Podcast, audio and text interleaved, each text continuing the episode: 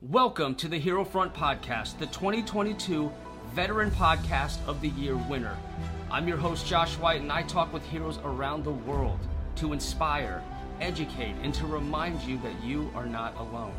My own personal journey was marked by struggles like depression and alcoholism, which led me to almost lose my life. Now, after years of working on myself, I'm now blessed to say I have an abundance of pride and purpose. And I have made it my mission to share and spread these lessons by having insightful interviews with inspiring individuals, emphasizing trust, transparency, and meaningful conversation to drive positive action in our lives. Above all, I aim to inspire you to unleash your inner hero. We all have it in us, and it's time to bring it to the front lines of our lives. Let's get after it.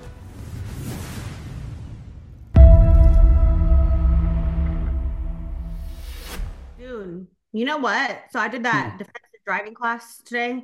Uh huh. And today, the lady that was instructing was like, So I want you guys to sit down and determine how much money it's cost you, blah, blah, blah, blah, blah. And I was just like writing little numbers down. And then I was like, Well, I did lose like $700 a month. And then I like multiplied it and I was like, $20,000. Mm.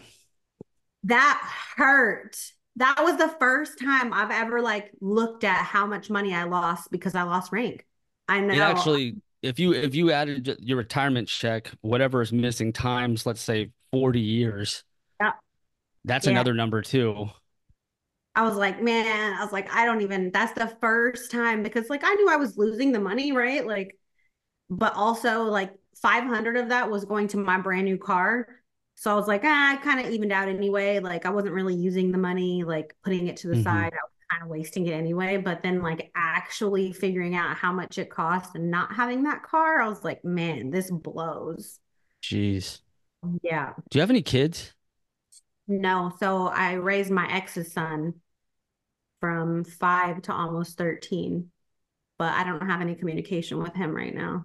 So, Because you're not his biological mother.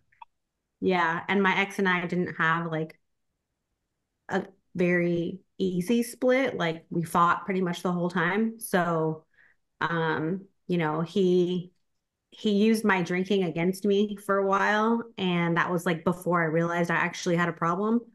And so he was like, Well, I don't want you drinking when you have him. And I was like, Okay, but you drink every day. He's like, Well, I don't have a problem.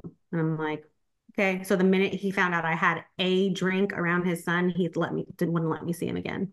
Very honest, told my ex about it. And the very next day he had one of his coworkers come pick his son up from me.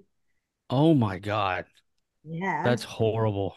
we were my my stepson and I were supposed to go to Iceland um the day after that, and he didn't let him come with me. Tickets were bought and everything.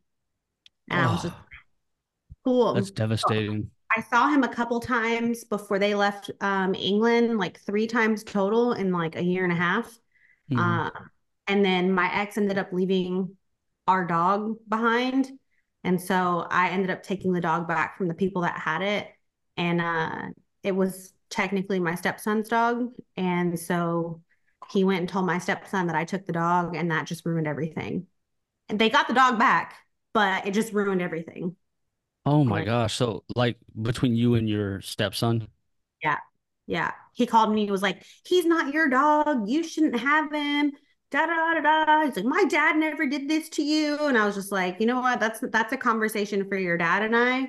Like, we're not gonna have you're you're 13. This is not something that we're gonna discuss.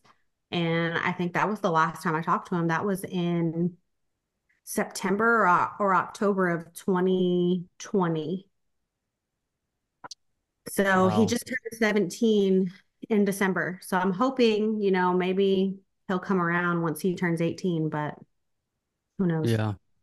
Um, yeah, that actually kind of reminds me of my own childhood. I'm not even gonna lie. Like, but Yeah. my dad, my dad raised me as a single dad for a while. Okay. Um, and then when he got married to my first stepmom, um, he was with her for 10 years. And that's when he had the three half sisters that I mentioned earlier. Gotcha. So, um, when by the time they got a divorce, you know, it was really nasty. It was it was bad. Um, because like their whole families like lived near Andrews Air Force Base, and like they all work together at the guard building. Basically, my family, they didn't flat out say pick them or us, but it, they kind of that's kind of what the situation was. Yeah. And so I cut my stepmom out of my life because I thought she like basically disrespected my dad and you know kind of how like your stepson was talking to you. You know, I kind of had that same falling out with my stepmom. And so uh, eventually I didn't hold it against her. Eventually it was just I didn't emotionally know how to like bring that back. Yeah, unfortunately that I won't ever get the opportunity. She she passed away from uh like an overdose. She she blacked out, hit her head, and she Ah, and she passed away. Damn. Um and I mean that was kind of an eye opener for me. Yeah. And I I immediately got close with that family after that. Yeah. I say all that. This is your episode. I'm sitting here talking, but You're good. I say all that to I think you should reach out to him Yeah. I want, I'm just, I think I'm going to wait until he turns 18 just because I don't want any kind of like, Mhm. it, it, it was just not good. Like, I mean, when my ex and I were in England together, like I had a no contact order.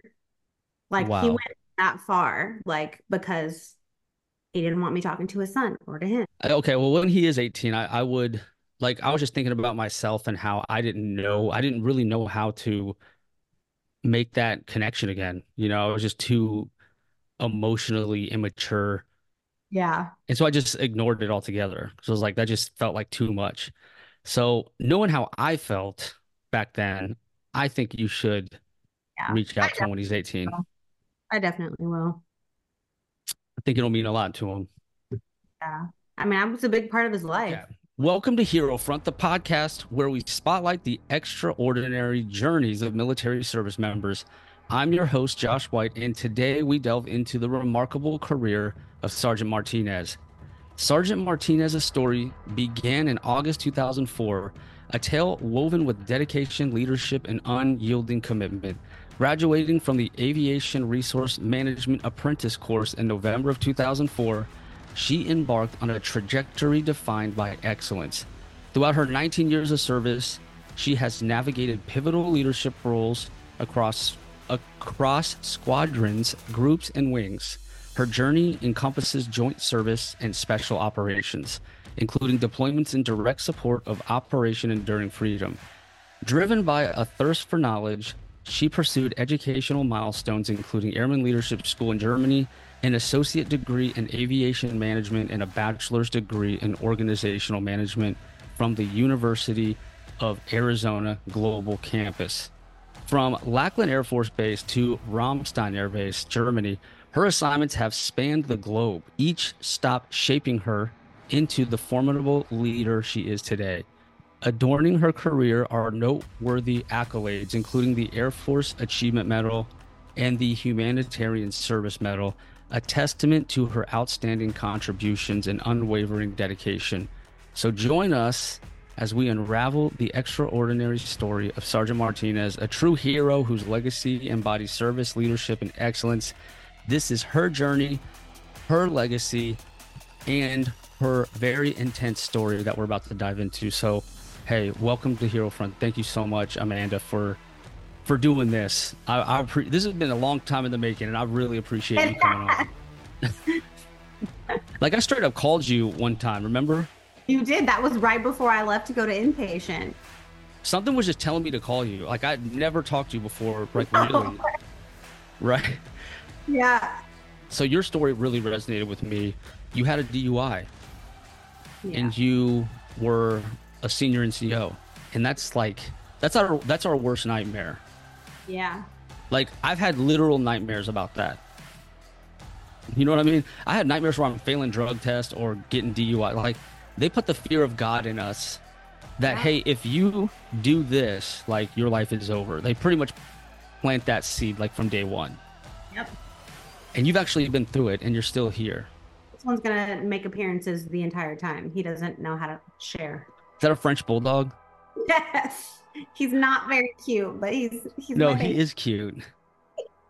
Oh my God, I love those dogs. Um, I was born in Corpus Christi, Texas. Um, I am second generation American. Um, my mom's parents are from Mexico, so right at the border. Um, if you've seen the movie Sicario 2, it's based in the city my grandparents are from. Um, so it's not great down there. Isn't that Um, like a is that like a crime movie?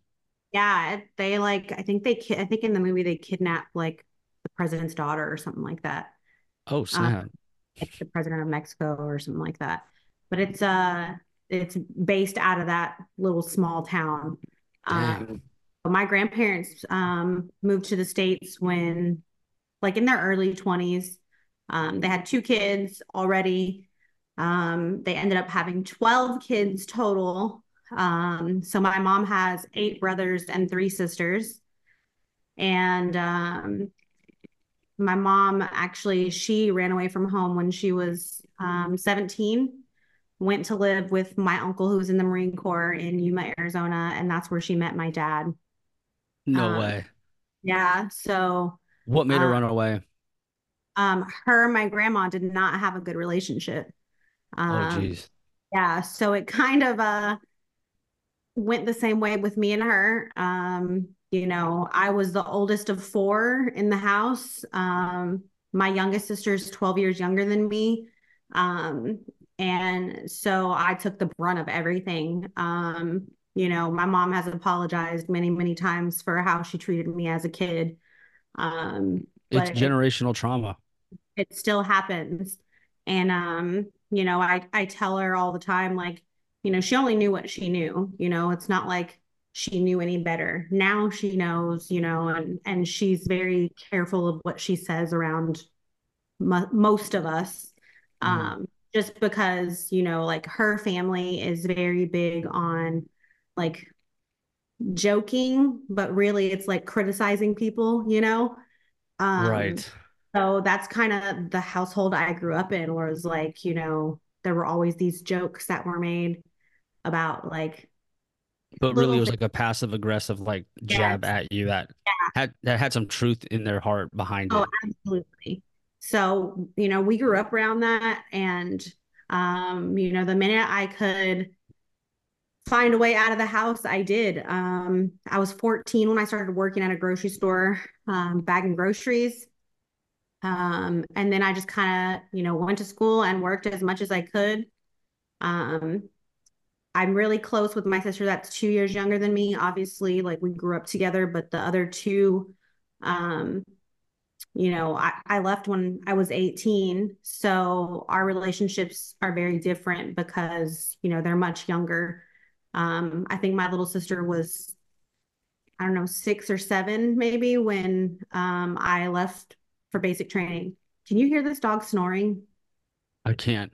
Okay, good. That's because he that's because he don't have a damn nose, man. What do we do to them dogs? It's so loud. So I'm glad you Why did we do why did we where did we think like, hey, let's let's make pugs and French bull. Let's take their nose away. I don't know. How It's- cute would that be? And they're like, uh, I'm so glad you can't hear him because it's loud. Um, so yeah, so I worked, um, and then um, I, I always had a relationship with my biological dad. Um, it was, you know, back then we didn't have phones like now, so letters and um, you know, call into Arizona. I didn't meet him until I was 22. wait, Uh, what? Yeah, so I've I've never gone to visit him. Um, you know, I got letters and cards and pictures and stuff like that, but I never went to see him. Um, he So had two kids and a wife, and you know, he was busy doing his own thing too. yeah, so are your sisters your half sisters? Yeah, so all of them. All Yep. of them. Do do they all share a, a dad? No, so um, the two youngest on my mom's side shared the same dad, and he's been with my mom since I was three. So he's my dad. Um, Mm, mm, okay. the last name. Um, you know, he's been my dad. Gotcha.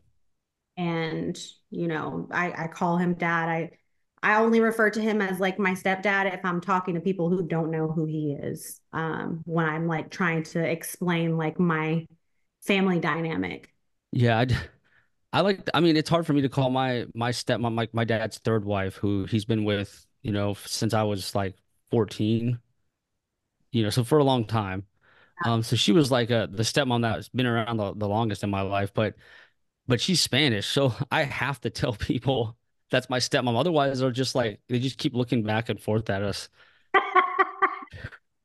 She doesn't like me, me, you know, being called my stepmom, but I'm like, look, I just say that to just like prevent five minutes of explanation.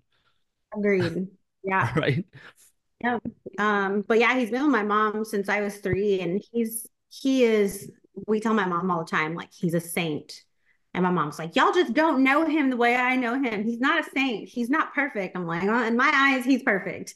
So, you know, when we when him and my mom got together, he um, She's like, I don't think he's all that. I don't know what y'all see in him. exactly. She's like, I'm trying to get rid of him. Um, she, well, when they got married, we asked him, like, you know, well, what are we supposed to call you? And he's like, well, what do y'all want to call me? And we are like, well, I don't know. And he's like, well, y'all can call me dad if y'all want. And we're like, okay. And so, like, he raised me and my sister, that's two years younger than me, um, wow. you know, with, I mean, no complaints. You know, he worked hard he's still working. I'm going to retire before him, my poor dad. Um, but, um, you know, he's very, he is very calm. He's the very complete opposite of my mom. So my mom is I mean, that's how it always is. Crazy all the time. And mm. he can be when he wants to be, but for the most part, like he's super chill. Um, but he spent a lot of time um, when we were kids working, you know, sometimes two jobs um, to support us because there were so many of us, you know. Um, right. But yeah, so when my mom was hitting me and yelling at me or whatever, he wasn't ever really there. Um, so you know, as soon as I could, like I said, start working, I started working. Um, Real quick about your biological dad. Have you met him at all in your whole life at this point? No. Still. No, I met him when I was 22. Oh, that's right. I'm sorry. Yeah. Okay. Yeah. Could you just quickly, I'm just curious, like how and why did that happen at 22? It's crazy. So I was stationed here at Ramstein in 2008. Um, and from 2008 to 2010, and I was um, in a C-130 unit, and they were doing a TDY for two or three weeks in the States, and it was to multiple locations, and I just got picked to go on the TDY. I was a senior airman. And um, one of the locations was Yuma, Arizona. And mm. my dad has lived there, you know, since before I was born. He was in the Marine Corps um, for eight years and then stayed there. Um, he was a firefighter. And uh, I just messaged him on MySpace because MySpace was in back in the day. And uh, and that top eight was that top eight was hit different. and hitting the music, the music was good too. The music was Oh my God. really tell the mood. Yeah, you really you you're putting a message out to the world what you're all about with that song that you chose. For sure. Um, but yeah, so I just sent him a message and said, Hey, like we're coming into town. Um, I'll be there for a week. Um, I'd like to see you and the family. And he was like, Absolutely. And um go figure right before I leave. Um, work problems, right? My GTC was expired. Uh, and I needed to classic overnight- senior airman move right there. Man, if you got a senior airman or a new staff, I I'll bet my life on it. They don't have a current GTC. Uh, and the day they find out is the day you try to send them somewhere, and they'll be like, honestly, "What's?" That's exactly what happened. So I had to. And then the conversation goes to, "How do we expedite it?" I know there's a way to expedite it. How do we do that? I've, I can not tell you how many times I've, I've had that conversation. we expedited it to his house and so the night that we got to Yuma, um, him and my sister showed up to the hotel with my GTC so I could pay my for my hotel. That's the most senior airman story I've ever heard. Yeah. Yeah. So that was our first meeting. Um, I was 22 and it was it was different, you know, it was like I, I didn't really know him. Like, yeah, we'd had conversations, but we'd lost touch throughout the years because you know I joined the Air Force and I was overseas and you know I just so he has a whole new life, whole new family. Yeah. Yeah. Like like are they like really squared away or are they like struggling? Like what kind of vibe did you get? Um, no, I think they're squared away for the most part. Um, my sisters are, I think they're two and four years younger than me. Um, but you know, like Yuma is not a big place. Like Yuma, Arizona is tiny and it's very like it's not like Dallas where I grew up, like big city. It's very like small town vibe, like, you know, very simple. Um, they're outdoorsy people. I did not grow up that way. Um, so like my dad would go hunting and fishing and like him and my sister took trips and did stuff like that. Like every year they'd go like elk hunting and stuff like that. And that's not something I grew up doing. Like I live in the city. So Why did he check out so quickly? Uh, I think because him and my mom had a lot of issues. Um, yeah, we're gonna go with that. Okay. Um, You know, um, as I'm, a as, as a parent, like I just hate hearing like when when there's like a distant parent. I hate that. And uh, you know, my stepsister, her um her name's Kelly. Uh, so my third stepmom's daughter, uh, with a different guy from her from you know, he was an Air, an Air Force guy. Um, her dad and yeah, he started a new family and like basically never talks to her. Like I, I remember her talking to him like maybe like once a year. yeah. Um, now that I'm a parent, I'm like, what the hell is that's weird to me. I think too, like times were just so different then, you know, like now it's so much easier to keep in contact with like anyone because of the technology we have. And like for me, all I had was writing letters and then if he took the call, you know, or if my mom let me call him. And usually when my when he and I would have a conversation, my mom would somehow find a way to kind of intervene and then they'd get onto something and then I would lose the conversation. So, So like they would just start catching up. yeah, well they just start arguing about something. They started arguing? Yeah. Cuz it was like I wanted to go visit, you know, and like it just was never a good time, I, I guess. Wow. So, But you yeah, did I get to know. meet him that one I time. yeah, I mean we have we have a relationship now. Um he's not married anymore. Um he actually lives in San Diego. Um and you know Another Marine spot. yeah, um my his dad was in the Navy and um stationed there at Coronado. So that's where he grew up. Um and we have a relationship now. Um I wouldn't say it's perfect, but it's it's nice to know like that half of me, you know, because I didn't really know anything. Um so I've seen him probably a total of five times in my life, maybe. So it sounds like you've had some traumatic episodes in your life too. Because like sure. when you when you're growing up, like you think that that's all normal, Yeah, for sure. right? Is and, and then when you join the military and you tell certain people the story and they're like their reaction is like, "What?" Yeah. You I know? think even me telling you right now, I'm kind of like, oh, this is this sounds really messed up.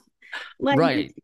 Yeah. And so I think that affects us more than we realize. Um, so uh, you know, I appreciate you sharing that. And I I come from a equally, you know, crazy childhood as far as like the relationships go, the divorces and I mean, I even found out my grandfather on my dad's side had another family, like a secret one. that's crazy. Yeah, they like five years ago they met their half brother for the first time. That's crazy. Yeah. Yes, and he looks like my grandpa. My grandparents are passed away now. I guess my grandma like caught him. So like this is back in the day. My grandpa was a a comm airman and he went TDY a lot to the coast because they had some different type of communication set up over there back then. And he started another family over there. I mean, this is like before internet, before like like you could get away with that back then. You know, you could forge some documents and boom, you got two families now.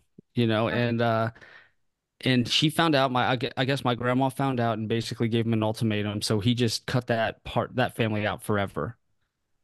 Wow. Um, so it wasn't until both of them passed away that my family felt that it was okay to reach out to that side, that family. Yeah. And, But now he's been, now they love the guy. I think his name's Rocky. He actually looks like my grandpa, so that's kind of trippy. Um, yeah. His name's Rocky. He looks like my grandpa. He looks like a great guy. Like they love him. They they see him once a year now. Like they invite him to like their little mini family reunion every year. Oh. But that's just to show you how bizarre things can get, yeah. right? It's crazy. It's crazy. crazy. Okay, so let's let's go into joining the Air Force. We know you just you're just looking to get out, move somewhere, do something new. You just got to get out that house, start your own um, life. Yeah, so um really the only reason I decided to join was because I needed to leave. Um I I know you you um read some of my stuff. I had a cousin that I was very close with who had um, osteosarcoma, so she had bone cancer. Um, and I spent a lot of time with her, you know, before she was sick. Um, but we basically moved from South Texas to Dallas area um, because my aunt and my cousins were there.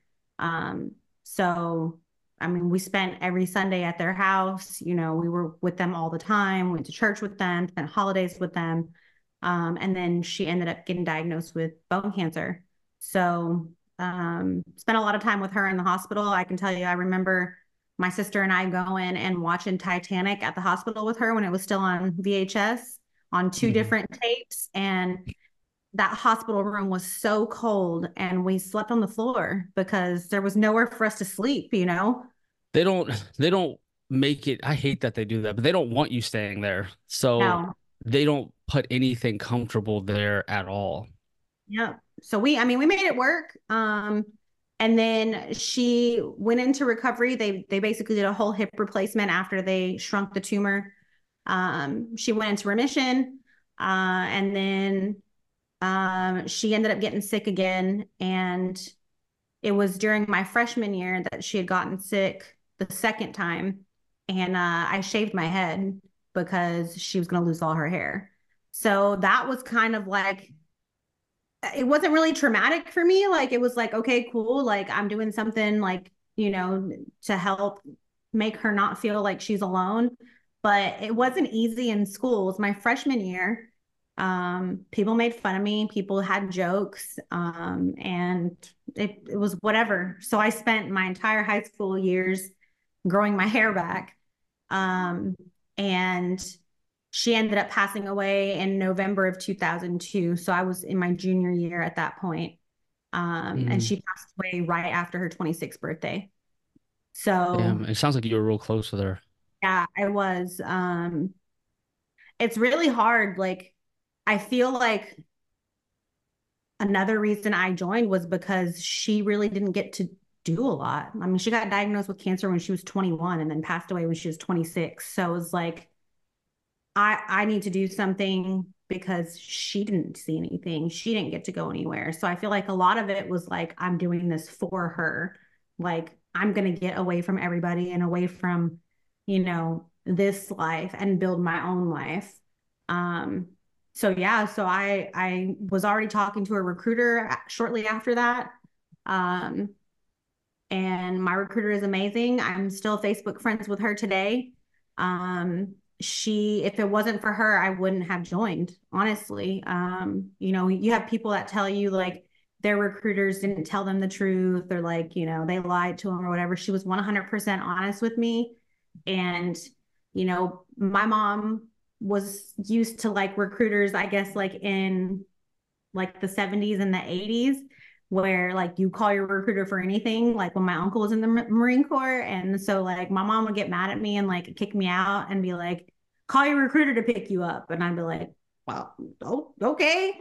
Like oh you want to go to a, a, football game? Call your recruiter to take you to the football game. And i'm just like uh, all right. So i did and my recruiter came and got me like she she was there so you know she helped me and um, i almost backed out um, the summer before I left. I graduated in May and I moved back home because I, I, moved out on my 18th birthday. So I moved back home just to spend time with my sisters.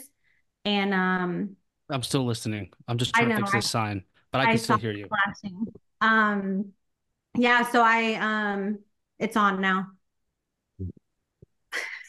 Trying not You to good? kick that cord. They're they're barely holding on down there. It's about to be a fire. There's a fire hazard going on right now, y'all. So you're uh, daisy chaining over there is what you're saying. Daisy chaining. Yeah, that's my call sign. Um, so yeah, so I almost backed out. My mom was like, you can stay here, we'll help you, you know, you can go to Your mom was trying to talk you out of it? Yes, yes. She was Oh, saying, she's hitting you with that codependency. she was like, we'll help you. Like, but you're gonna have a curfew and you're still gonna file. And I was like, F this, I'm out. Like I am not Horrible, horrible salesman. yeah, she Horrible was like, sales. She's like, oh, oh my God, we we will want, you're we'll do we'll make you feel so comfortable. We'll please just stay. But I swear to God, if you're late one more time before curfew, like you're done. You understand? You're like, see ya.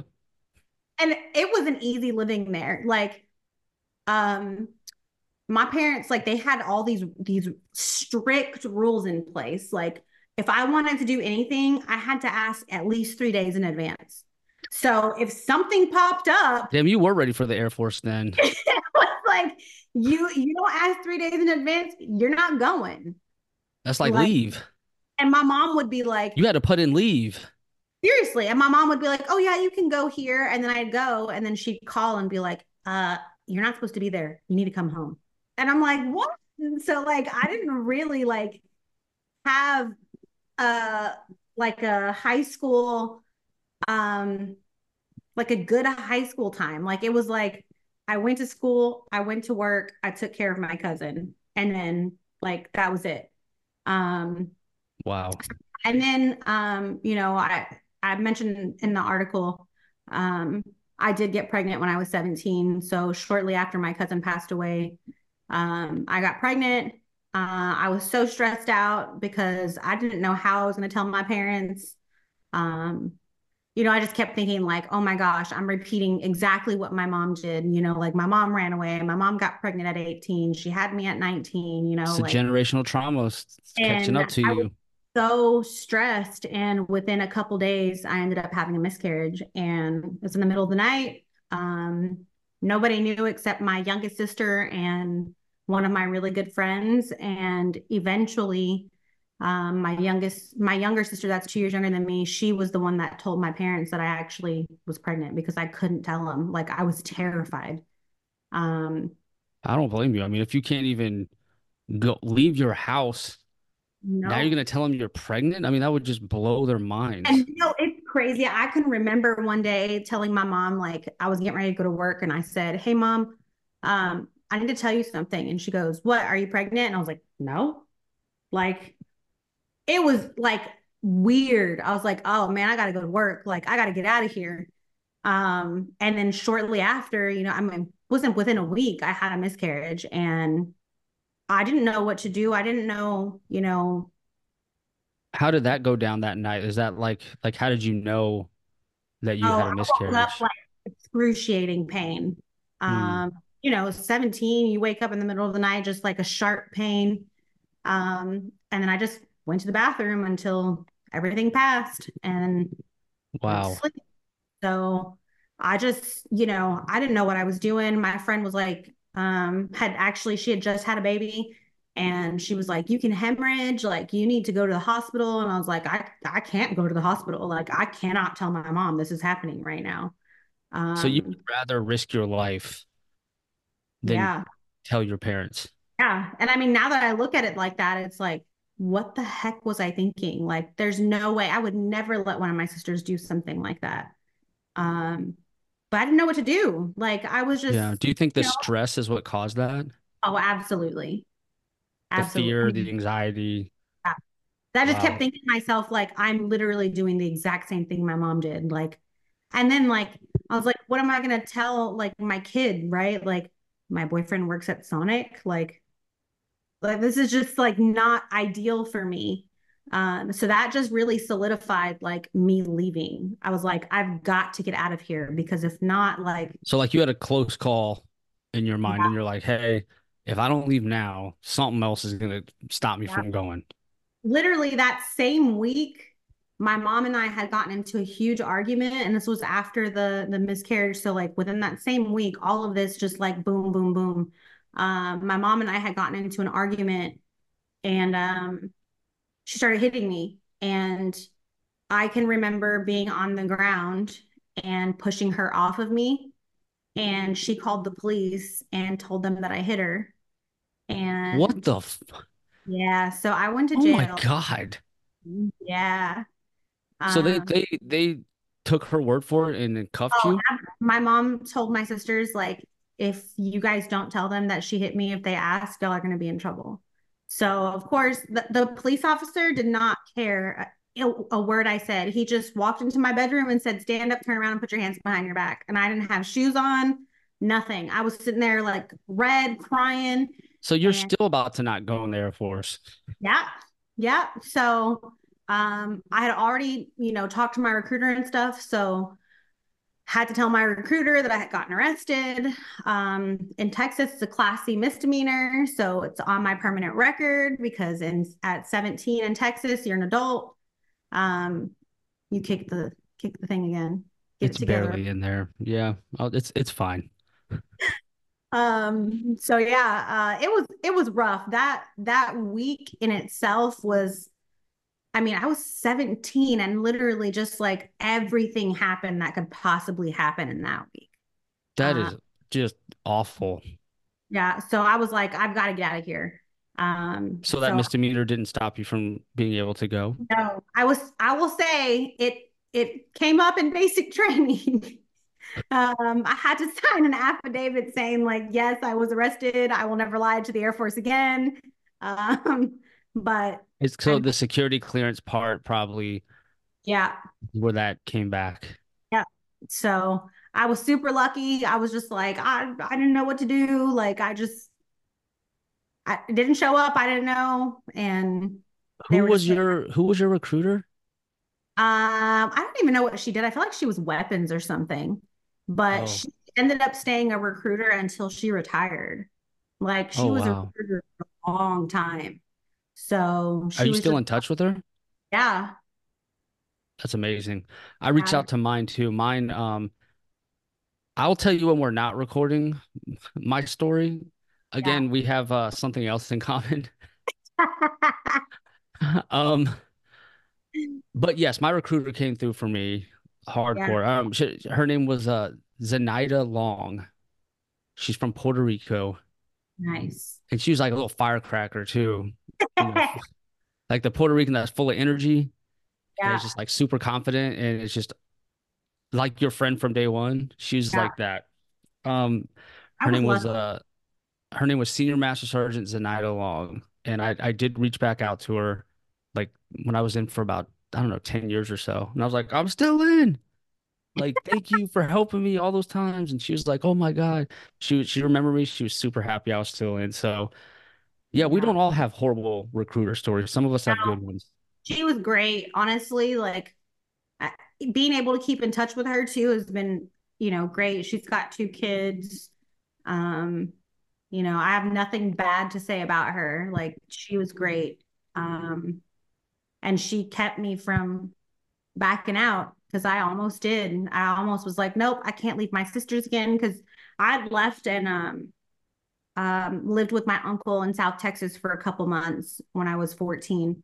Um, because I just my mom and I just couldn't couldn't get along. Like I I was getting hit all the time and getting yelled at all the time. And so I ran away. And the very next day after I went back to my aunt's house, I had a plane ticket to go down to South Texas. And I was like, all right, guess I'm leaving. And uh, two months later, I went back up to Dallas because I missed my sisters. So I was living with an uncle and an aunt that didn't have kids, and you know, very different dynamic. So Yeah. um, the minute I had the the reason back, you were questioning leaving was you already knew what it felt like to leave your sisters, yep, and you're like I don't know if I could do that forever. yep. And honestly, my sister that's two years younger than me, she held a little bit of resentment because I left.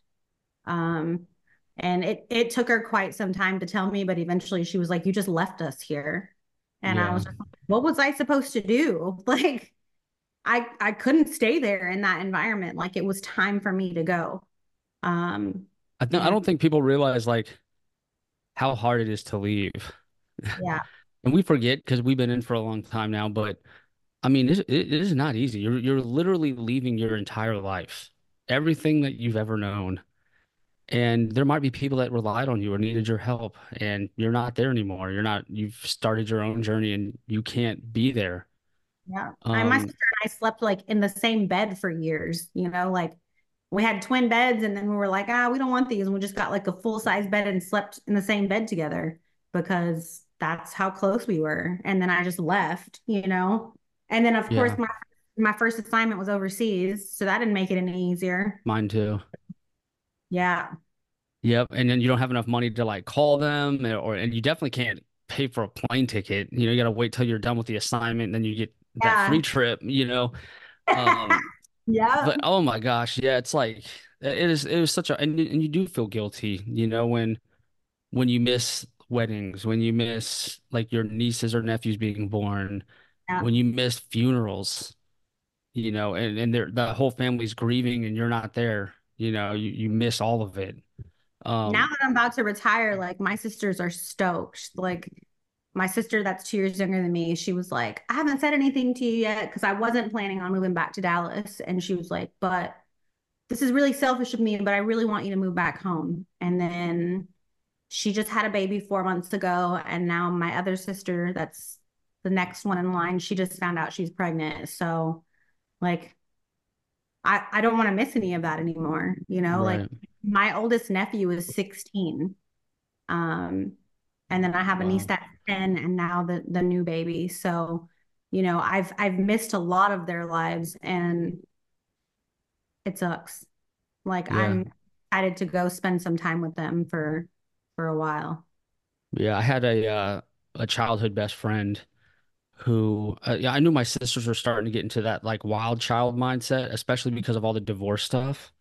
hmm Um, and I was from, you know, Waldorf, Maryland. There's a lot of drugs and a lot of like if you want if you want that, it's there, you know.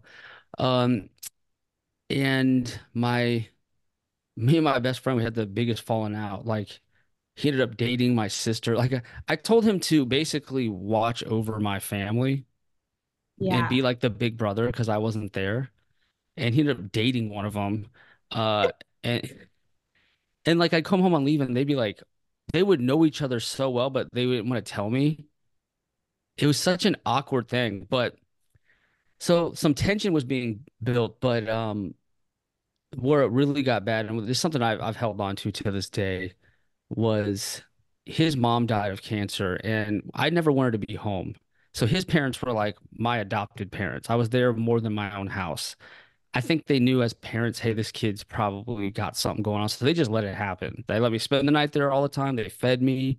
They got a grocery list for me. Like, and so like, you know, his mom passing away was like super depressed. Like it was very sad for me too. Yeah. Um, and when and when I went back, like the falling out that happened where it was never the same again. Well, for one, I found out I was dating my sister. So I was pissed about that.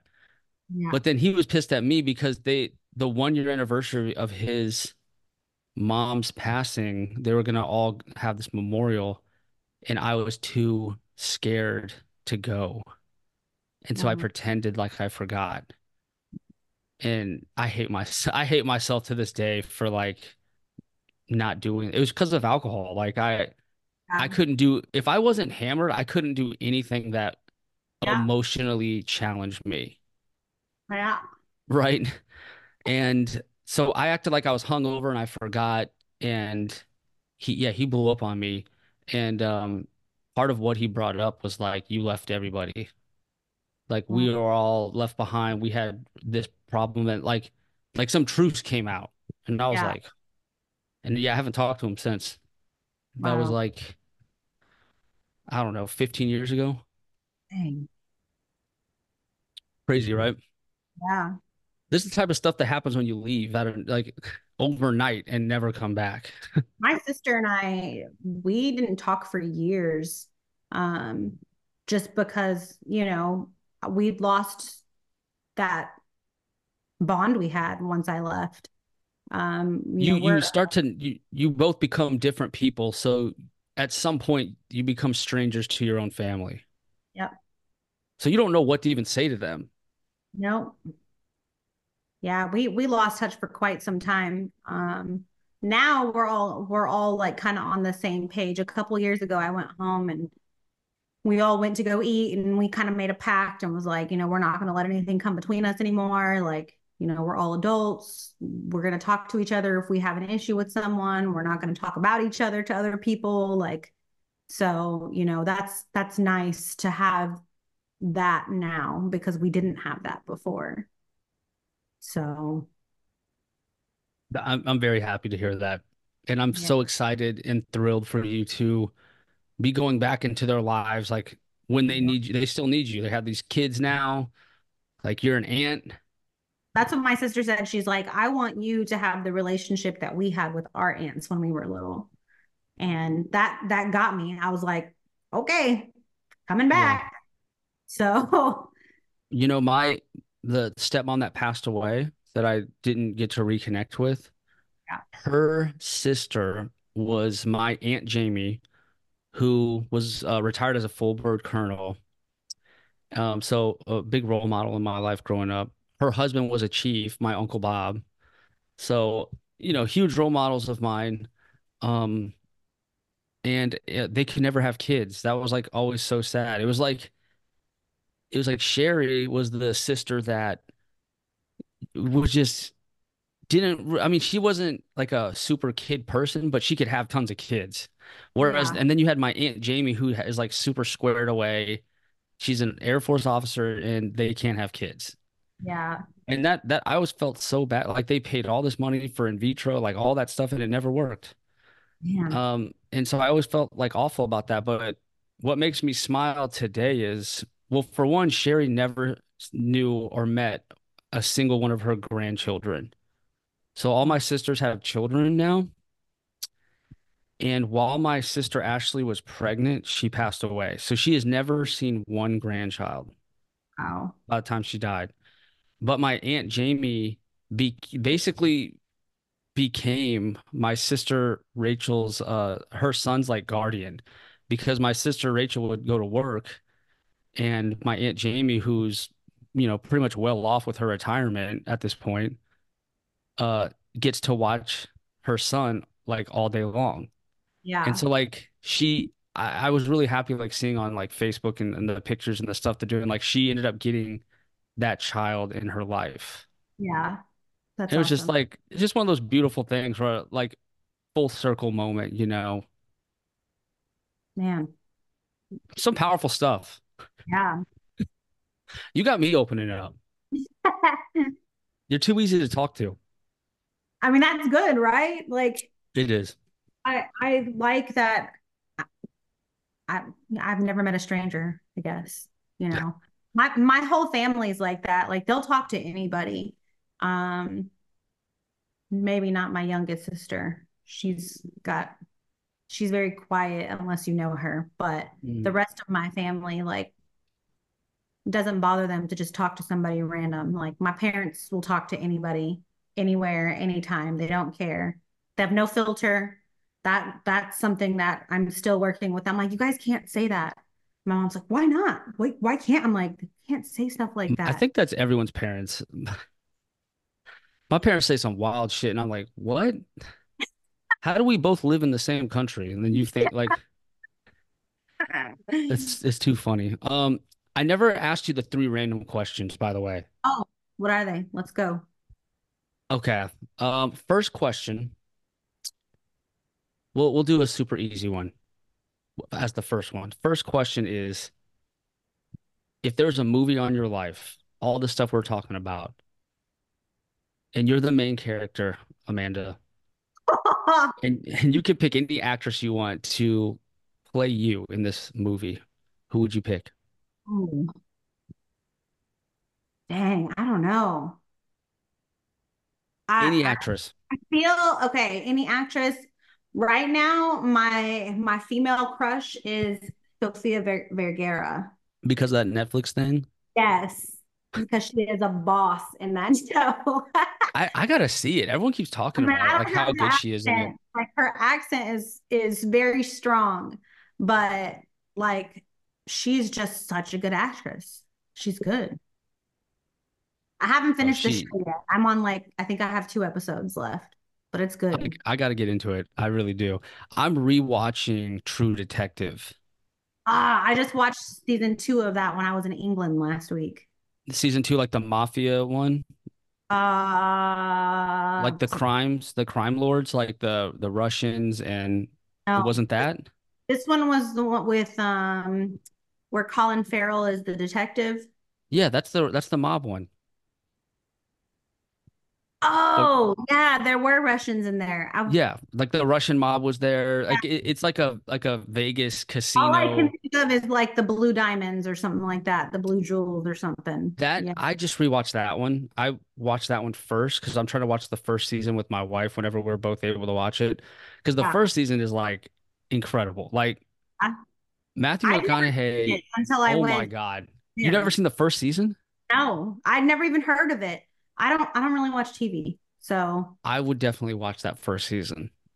And it's based on real like human trafficking in in the US. I would probably cry. It's based on like real like theory, you Have you seen um The Sound of Freedom? I started it and I was like, hell no. Yeah. Uh, my sister They, told me to watch it, and I was like, "Why would you tell me to watch this movie?" It was very sad.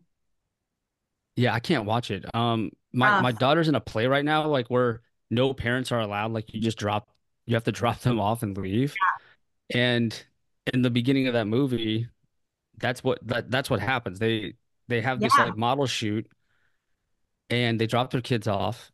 And the model shoot is just to sell the children. They take the pictures, they post it on the internet, and then they whoever yeah. bought them on the internet, they just take them to that place. And by the time the dad got back, the whole thing was empty, and there's no way he could find those kids. That was rough. After I saw that, I said, "Turn this shit off." Like, It was rough. I was like, I can't. I texted my sister and I was like, "This is about child trafficking, isn't it?" And she was like, "Just watch." And I was like, "Ah." It's like, why would you tell me to watch this? So yeah. Oh man. if I was to have anyone play me in a movie, real life. If I was gonna have anyone play me in a movie that was like realistic, like that could play me, Yeah. I would pick uh kind of an underground uh actor. His name is Ben Foster. You got to Google that I'm gonna look him up now. or look him up because your phone's being used as your webcam, so you probably can't use that. But Ben Foster, that is who I would pick for mine. Okay, second question. I've always wanted to ask this, and I've never asked this ever before. This will be the first time. If you had the opportunity to know every single answer behind the mystery of ghosts or UFOs, you could pick one or the other, where every question you had would be completely answered. Which would you pick, ghosts or UFOs? Ghosts. Did you say ghosts? Yeah. Why? Because I don't know, because there's like people that have real life instances with ghosts. And I would want to know things. Like I have, okay, so I just went to England to visit my my friends that are British, right? And they live in like really old houses, and apparently there's a couple of spirits in their house. All of. England is haunted. So I was like terrified because they apparently they had some priest come in and like walk through the house and there's a spirit on the top of the stairs, like at the landing named Stephen. So like every time I walked past that, I'd be like, Am I am I touching him? What is happening here? How do they know his name? I don't know. It's so weird. But apparently they could hear like things happening throughout the house, like when nobody else was in certain rooms. And honestly, when I was there, it was just me and their two daughters were downstairs watching TV. And out of nowhere, we just heard five really loud knocks. And we all looked at each other. And I was like, I'm not going to look. Like, and their kids are 12 and 17. And then 12 year olds like, I'll go. And I was like, no, don't go. Just stay here. Like, what the heck?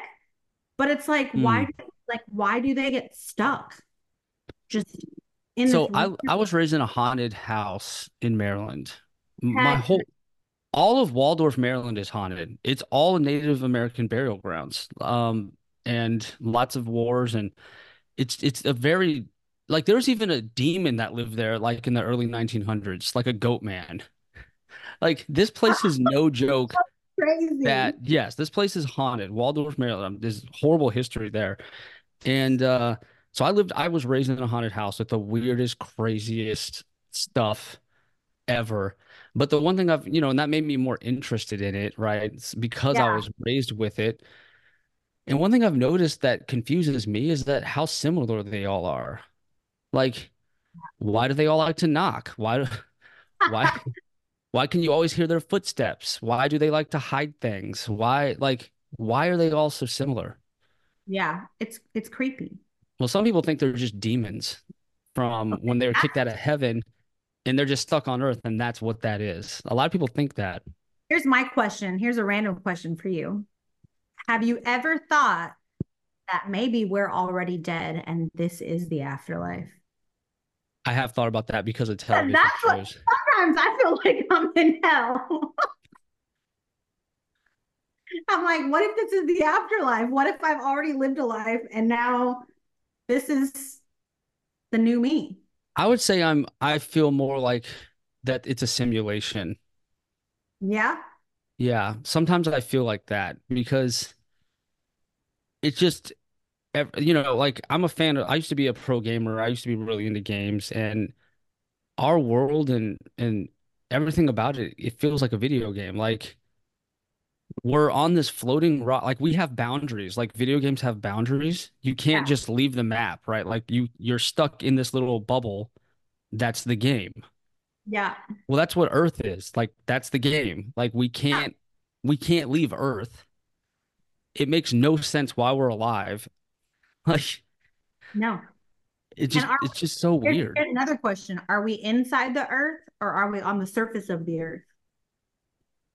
That's that flat Earth stuff you're getting into.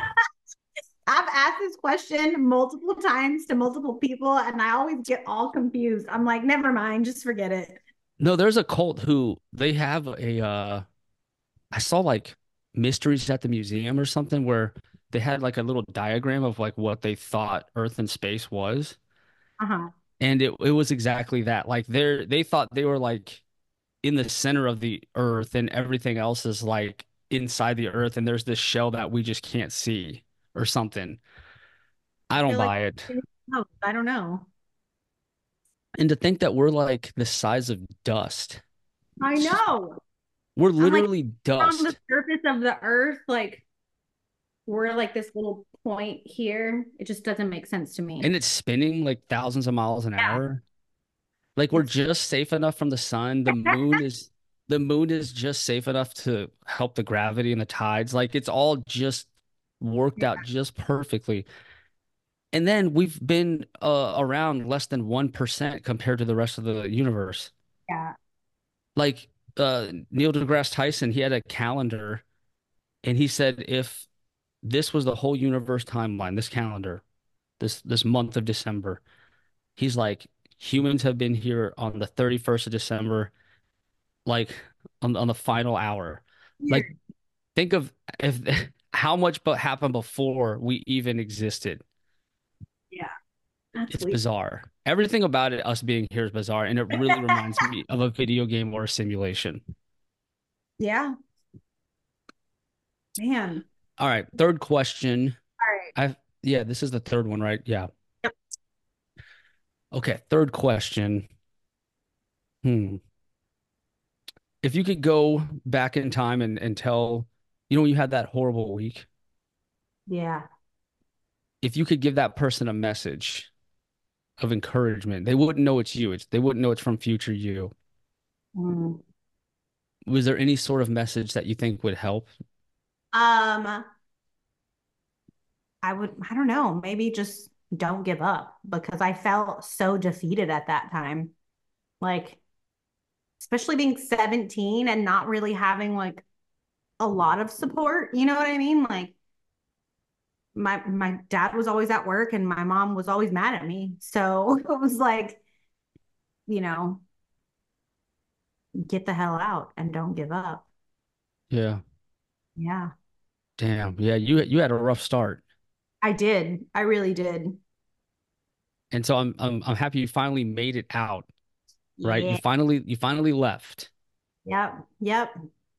Um, it was How did great. that feel? Um, it was great, but I was very sad because I didn't have my sisters. And I mean, you know how basic training is. Like people are shuffling in and out of your flight and stuff's happening and really you're just trying to get out of there. Um, Yeah, you're so basically in prison. yeah. Oh, there he is. You're you're in voluntary prison. Yep. Yeah, it was rough. Um, the yelling and stuff didn't bother me because I was used to it, but like I was not used to wearing boots, so my feet hurt. I don't have good feet. Like I've had a million foot surgeries. Um, so like that was my biggest complaint in basic training was like my feet were jacked. But I Hmm. pushed and I made it. Yep, you did. And what career field did you go into? Um, aviation resource management. I don't know what that is. All right, so we do anything and everything that you can do for aircrew and parachutists. So we can work in a flying squadron and create their So you know how to sew? No, not like that. That's You don't that, sew parachutes? no, that's aircrew flight equipment. Oh, that's right. But we work in the same same building usually. So how are you different from them? We do all the admin work. So Okay. we track all their flight time, their ground and flight currencies, um, basically make sure they're current and qualified to fly. Isn't that like a 24 hour ops type of job? It depends on what kind of unit you're in. So, um, like when I was with F-16s in Korea, um, we had like rotating shifts and like sometimes we'd go into work at like three in the morning. And then if we were on nights, then we'd be at work until like one in the morning. Like it, it was kind of like a swing shift, I guess. But So um, would you say you're the admin cell for the flight line for the pilots? yes. Okay. But They also have an admin on the maintenance side as well, but it's very different. They track like flight, they track the aircraft side of things, and we track the personnel side of things. So we control like their flight pay. Um, Oh, wow. Yeah. Are you considered FSS or maintenance? no, we're considered ops technically. Ops. Yeah. That's a small little group, isn't it? Yeah. I don't And meet then, many ops folks. If you work in like usually if you're in um like a fighter squadron, you're typically the only enlisted people in the squadron. So like assigned to the unit. So when I was with A10s and F16s, um, we were the only enlisted. And so there's like six of us assigned to that unit. And everybody Would you say that job is like super difficult, uh, you know, a big learning curve, or would you say, no, it's not that bad? You know, I got it pretty quick. Um, I I'd say the job part is easy.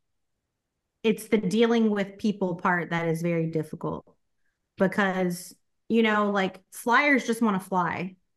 They don't they don't care about what the ins and outs are. They just want to go. And the same thing with jumpers, like parachutists, like PJs and combat controllers and TACPs, they just want to go. They don't care about filling out a paper that says they did training. But we have to have those things in order to let them fly. So it's very hard sometimes because you deal with a lot of alpha personalities and it's it takes a strong person to sit there and be like, no, you're not going until you do this, you know? Right. So Yes. I mean, I'm in public health and we were doing like deployment out processing and PHAs at one point, and you know, whenever it come time for the special forces dudes, they'd be like, they just wouldn't do it, and we're like, we're like, you literally have to legally, or you can't go. Like, I don't know what else to tell you, man. Yeah. And then yeah, when when they get put on like a like a restriction, so when I was in Mildenhall, I was with um the combat controllers and the PJs, and they had a six month stand down where they couldn't do any jumping. And those people get real irritated when they can't do their job. Like, wow. because they can't really do anything. All they can do is ground training. They have that, yeah, they just had that one purpose and now it's gone. Yeah. Dang. Okay. No, that's a really cool job. That's very unique.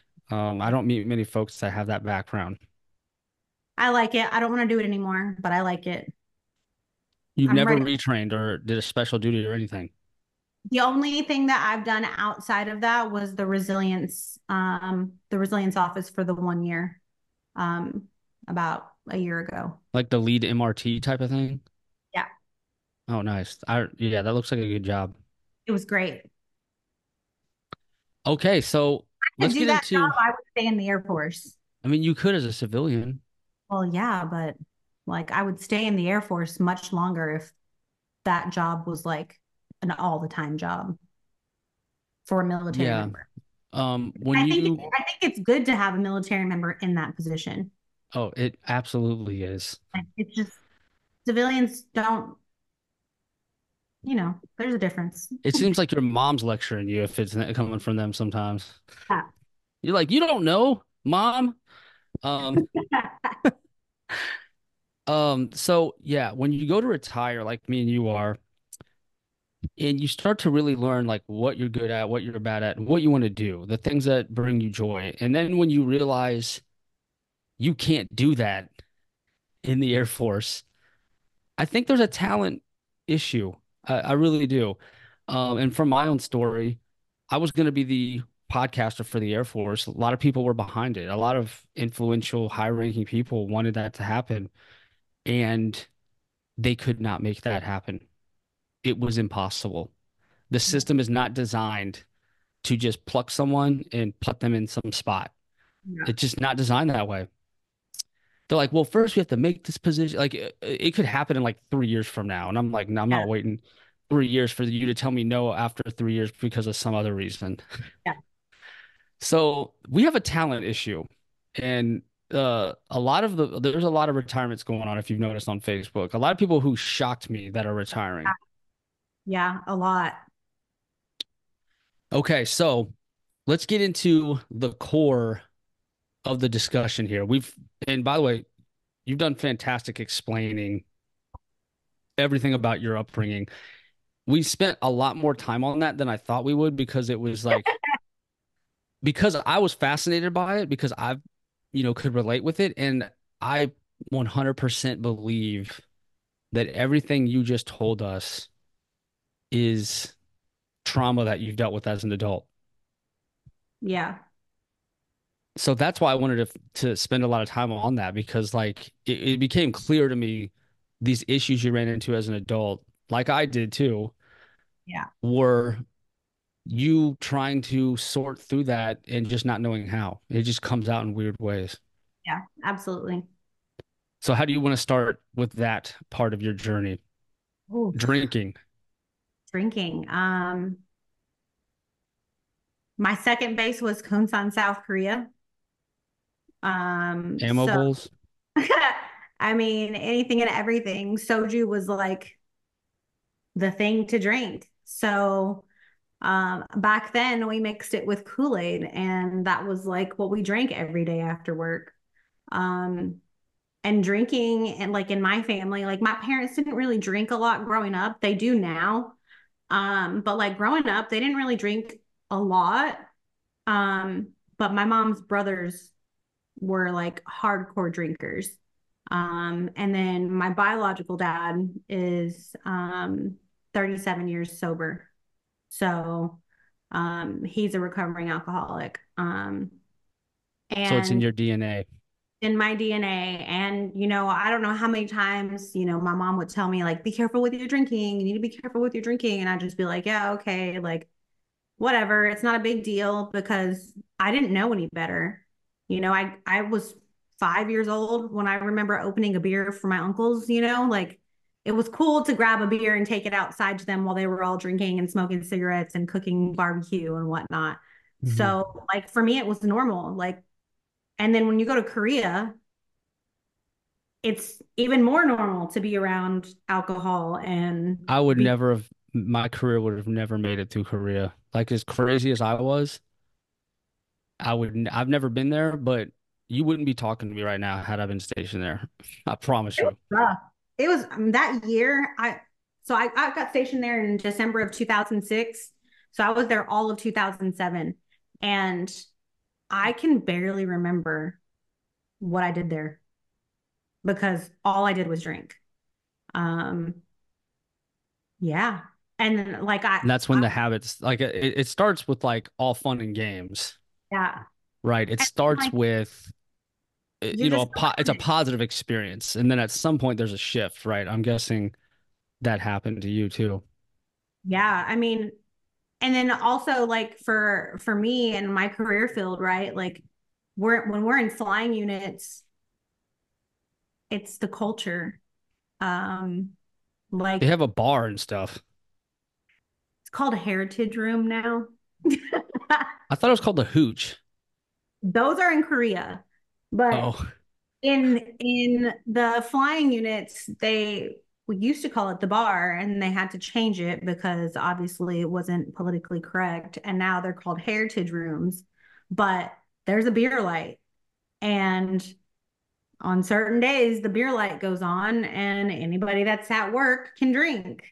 So whoa. I didn't start experiencing that until I went to Tucson. So I was a brand new staff sergeant, and that was the first time I had ever seen like other than Korea, but like seen, you know, them having roll calls and stuff like that where um, you know, the enlisted weren't allowed. It was only for the pilots. And then we'd come in and the squadron would be just like in shambles. Like the bar would have pizza boxes everywhere, broken glass, like just I mean that was like their tradition, you know, like so you so, never got to see those nights. You just saw the aftermath. Yeah, we saw the aftermath. We never had to clean it up like they did it, but it was just like the very first time I had seen that, I was like, what is this? Because I'd never been in an A10 unit before.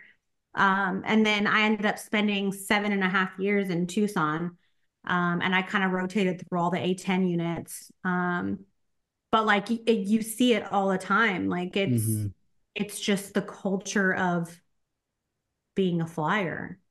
So mm. um, I continued, you know, I I drank a lot in Korea. I slowed down when I got to Ramstein the first time. Um, I got married after six months of being at Ramstein um, to another. What military. happened there? Um, was this the guy that with the kid that you helped raise? This is my first husband, so you know the oh. first the first marriage doesn't count. You know when you're in the Air Force. That's why I never got married. It just didn't seem to be working for anyone. So I said, "The hell with that. I'm not doing that." Um. Yeah. So, uh, I got married at 22. I had been in in Ramstein for about six months, and um, the guy that I was seeing was going to PCS, and you know, classic. Um, got married, um, and we just we were not. I don't know. We were both just young, very young, very dumb.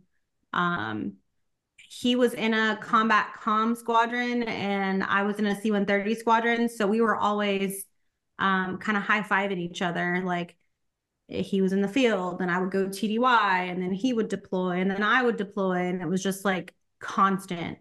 Um, so we ended up splitting up in 2011. So you got a uh, divorce? Yeah, yeah. So we got divorced in February, Valentine's Day of 2012.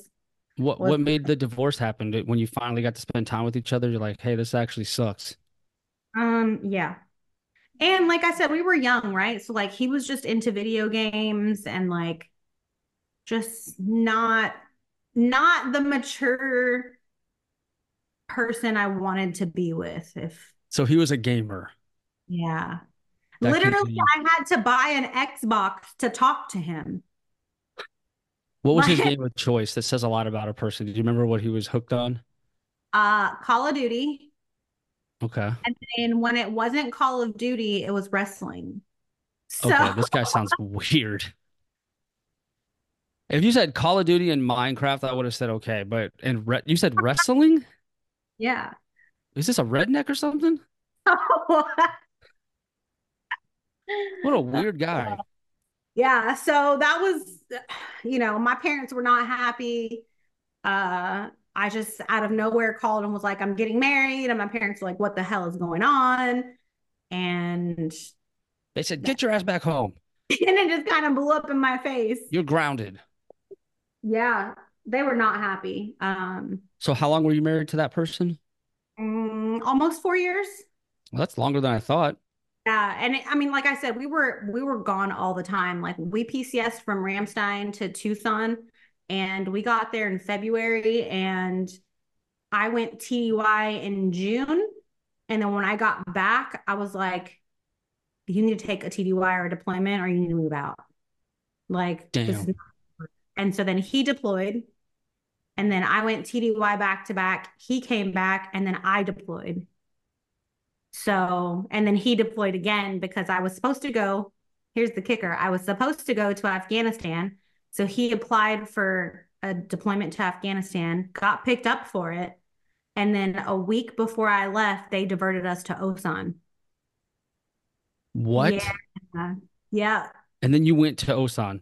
And I went to Osan. So I was there from February 2011 until September, I think. And we were deployed there. So, yeah. Wow. And that that time I wasn't as bad in Korea.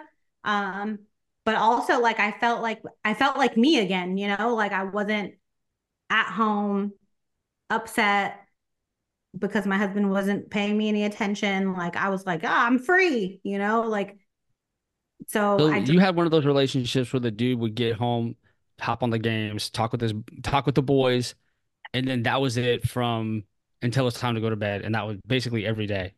Yep. I, I watched every episode of Grey's Anatomy that was I think it was like eight seasons at the time in like a week because I had nothing else to do. Jeez. Yeah, my uh my wife gave me an ultimate. I was that person. I was a pro Halo 3 player. Okay. So I was ranked like 18th worldwide. I was making montages and videos and like that was my thing. And uh she was like, "Yeah, this is like really not cool. Like this is dumb." And you know, if you're ever she basically was like, "You're acting like a child." And uh if you're ever going to grow up or or want a marriage or anything, like you probably need to put this behind you. And I finally did, and I will never play it. I only have a Nintendo now. Because if I get on like, because if you put Halo or Call of Duty in front of me, that's like that's like crack cocaine. It's like a drug to me. Like I'll go crazy. I'll go. I'll I'll binge it. You know what I mean? Yeah. so I just can't even have it in my life. But so I, I get. I know the type of person you're describing, which is a lot more common these days, and it's kind of dysfunctional. You know, when that person would rather just sit at that chair all day long. Like, yeah. what is the what's the spouse supposed to do? It's it's uh I think it's becoming a, a bigger problem yeah. for people today. I mean, it's better than I guess going out and spending money and whatever. But I don't know. Is it? I don't know. I don't think it is. It wasn't for me. I was not happy. So no, I, I don't. I don't think it is better. I needed attention. Clearly. Right. Okay, but, so how was your drinking at that point and your you know, how were you feeling mentally, you know, about um, yourself and at that point I was really struggling because I had actually failed a PT test. Oh right snap. I went to Korea. And so a lot was riding on that that test, the next test, because otherwise they wouldn't let you leave, right? Well, and it wasn't it wasn't um no, so that I was able to deploy. I just had to take another test before I got back. Um, oh, okay. But if I failed that PT test, I wasn't going to be able to test for promotion. And right. so I was terrified. Um, I had, when we deployed to Korea, we all had roommates. So we didn't stay in tents. Our commander ended up getting us into condemned buildings. So, we oh my God. I, that happened to me too. I was in so many condemned buildings. Oh. One, I was in a building that was the the first floor was flooded, or the oh basement, the basement was flooded. Yeah, wow. it was rough. I mean, I, I'm I'll take it. Like it was nice to have you know heat and air conditioning when we needed it, but they were not great, but it was better than staying in a tent, I guess. Mm-hmm. So, um, yeah, I had a lot riding on that. I had a roommate who, um, I had met the year prior on a TDY, and she and I had become really close. Um, she was a big runner, really into fitness. So, um, if it wasn't for her, I probably would not have passed my test. So she worked out with me almost every day. We went to go eat. She was like a like a freaking TI. I'd like go get a salad and she I'd look at the dressing and she'd be like fat free. And I'm like, oh like I would get so mad. But I lost so much weight and I passed my test and I made a 90. And I hadn't made a 90 ever. So wow. like super thankful. Um, and my drinking wasn't it wasn't like the first time when I was in Korea, but it was still pretty bad. Like, I mean, we deployed with the A10 pilots and all of maintenance. So, you know, they get wild. It's crazy. Um, yeah. and we drank a mm. lot. Um, and I mean, I'm surprised I don't have like a bad liver. Right. Like I, I don't know how. Um, but yeah, so deployed there, um, came back, uh, and then my ex came back shortly after I did. Um, I moved out, filed for divorce. Um, we got divorced February of 2012, and only my closest friends knew. I showed up to work with a new name tag, and everybody was like, "What the hell?" Um, so I didn't even tell anyone. Like, I was so embarrassed because I failed. You know, it was just like that's how you were raised. Like, this is you were raised to feel embarrassed and to yeah, hide things, right? Sure. Yeah. I mean, even we talked about the DUI stuff, so we'll get into that later, obviously. But like the minute I told my parents about my DUI, they were like, don't tell anyone. And I'm like, I'm not gonna not tell anyone. Like, this is this is my star- story. This is my life. And there are other people that are probably going through the same stuff that I was going through that don't know what to do. Like, so I'm going to talk about it. Um, but my parents were not like the first thing that came out of their mouths after they yelled at me was, don't tell anyone. And, and you're grounded. Yeah, basically. So um, yeah, I was pretty embarrassed about it. Um, showed up to work with a new name tag. Um, where's this guy now? Just side note, where's this dude now? He, he actually just retired. Um, oh, so he, he, made it to the end. Yeah, he did. Um, he just retired, and I think he's back in Tucson. I could be wrong, but mm. he didn't have a great last assignment. It was in Nebraska, I think. well, they do have the Nebraska Furniture Mart. No, mm-mm. I would never heard of that. Yes, I have. That makes I, it worth it. Um. So yeah. So he's retired now. Um. He's remarried, has kids. Um. You know, good for him. Yeah. Uh, I was just curious. Yeah.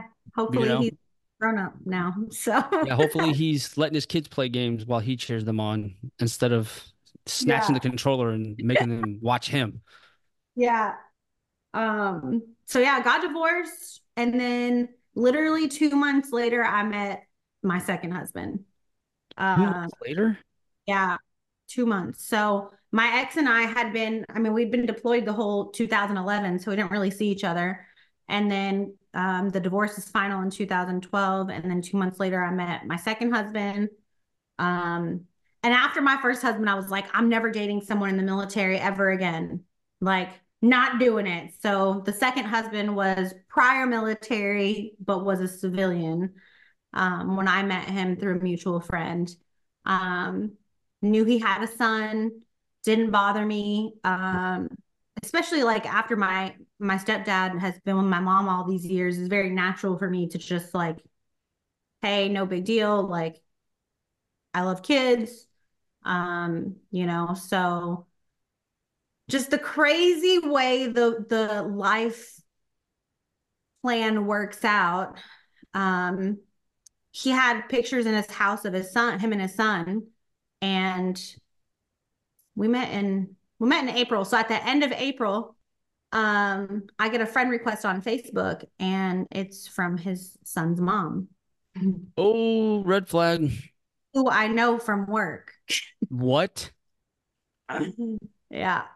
Oh, Yeah. snap. We were in different units, but um, her job was weather, so she would come and brief our pilots on the weather every day. So I saw her every single day. And then and then she make eye contact with you on the way out and just like stare you down. Oh, she hated me. Like, and I told him, I was like, you need to tell her. And he was like, no, she doesn't care. She's never cared about who I've dated, blah, blah, blah. I'm like, trust me, she's going to care. And she did. And she made life a living hell for both of us. Um, they had 50 50 custody of their son. And the way it worked in the beginning was if she had him, my ex would call that night and say good night, see how his day was, or whatever, and vice versa. That stopped instantly the minute she found out about me. Like, Mm. court was a very frequent occurrence. Um, we ended up, I got moved into into a different unit, um, which was the same unit she was in, just because it was my turn to rotate into that unit. Um, so it it just was not good at all. Um, What was your guys' ranks? we were both staff sergeants. Okay, well at least you were both the same rank. Because if she outranked you, you would have been toast. yeah, we're both staff sergeants. Um, and then we were trying to get full custody of his son. Um, he and I ended up getting married in August of 2013. So we had been together a little over a year. Um, and both of us, he had been married before, but not to her. And so we were both like, we both been married before. We're not in a rush. Just like whenever we decide to get married, we'll get married. Um, Was he older than you? just by a year. Oh, okay. Yeah, and he was in the military for like four years and got out. Um, so yeah, we um we spent a lot of time in court trying to get full custody of him. We couldn't get full custody um until his son's mom married a guy who was extremely abusive. Um, and eventually she called the cops on him. And because she called the cops, then CPS got involved. And so that was just even more to add on to what was going on. So like Uh, this guy was like beating this kid up, Not the kid, his the mom. wife? Oh no. Yeah. Jeez, that's horrible. Um, and then she ended up getting out of the Air Force, I think, because people were in her business, because people knew what was happening. Um, so, I mean, that's just my take on it. Who knows why she actually got out? But um, eventually, when all this finally went down and she called the cops um, on him, he ended up going to prison. Um, but when he went to prison, like she told us, well, she told me because she and I ended up becoming really close um, you know, that he had threatened to kill us all. So, like, Oh no. he's gonna burn our house down with us in it. And I was just like, what? Like, and you weren't gonna tell us? Like, you were just, oh, you're gonna take my son out first? Like, okay, cool, burn them down, but take my son out of the house first. Like, I I don't know. So I ended up becoming really close with her um for the sake of her son. Um, because at the end of the day, like that's his mom, you know? Um, Well, I mean, that's good on you for yeah. allowing that to happen. And for me, it was just like, you know, I didn't have that opportunity. Like I watched my parents, like my biological dad and my mom, argue on the phone over stuff that wasn't relevant. Um, and my ex and his son's mom were not friends. Like they hated each other. Um, and so the only thing for me to do was to make sure that it was a very cohesive environment for him. So um, at some point, we had to do supervised visitation, like by the court. So that affected me at work because, you know, I worked in town. My ex worked an hour away. So I would have to leave work, go pick his son up from school, take him to the visitation place, come back to work, leave work to pick him up. So, like, my my work center was being affected because I was having to leave so much. Yeah, I don't know if it's like that in the civilian side. Maybe it is, but in the Air Force, if you have like something unique that requires you to leave, uh, they don't like that. No. Like No. you basically I a the- markdown on my on my EPR because I wasn't at work enough. And I was like, but I'm here. I just have to leave to go drop him and pick him up. Like, That's what I'm saying. Like they they might they might preach something to you about like, oh, you know, this is important, family first, got it. But I'm telling you, um, if you start not showing up for whatever, it could be anything, you know, that certain people will really start getting Yeah. pissed off. And again, I hope that's not a civilian thing, but we'll see. I, yeah, I don't know. Well, I know like with my ex, he was a civilian at the time, and he would have to take like half a day or like a whole day off of work and not get paid if his son had stuff to do. So it was just easier for me to do it because I could just make up the time later. You know, I'll just Mhm. stay late this day or come in early this day. But Mhm. it did affect me. Um, and I honestly didn't think it affected me initially, like just like personally. You know, it was just like take care of business, do what you need to do. Well, then once the court ordered visits stopped, um, then I was the person that supervised the visits. Really? So, yeah, because there was still stuff going on with her ex-husband. So she had to have supervised visitation. So I was the person that supervised, but also helped her with her other kids while she wanted to spend time with her son. So I did way more than I needed to do. Um, Yeah, you went above and beyond. I really did. You know, with all the hassling she did for you towards you, Yeah. a lot of people would have just turned around and, and hassled her right back and said, Nope, you're not seeing this kid. I don't support that at all. And you could have made it hell for her. But you And didn't. me, it was just like I wanted her son to be healthy and happy and not be stressed, you know, like because in the beginning when I was first dating um my ex, like he would come to their son would come to the house and he'd be like, My mom said she doesn't like you. And I'd be like, well, okay, tell your mom I like her a lot and she's a great person. Like I, you know, like just he was five, like he doesn't know any better, you know, like yeah. so it was it was a little difficult, but you know, I did what I thought was right and what I thought was best so that he could have that relationship with his mom and not feel like it was a bad thing, you know, not Mhm. feel like he was going to be in trouble for wanting to see his mom or whatever. Right. Uh, but with all that going on, um, you know, her ex ended up getting out. He ended up going to prison for a year for beating her. And Jeez. when he got out, um, he had an ankle monitor for a while, but you know, I had their son all the time. So I was constantly like on guard, checking my mirrors, checking my mirrors, like making sure there wasn't a car behind me.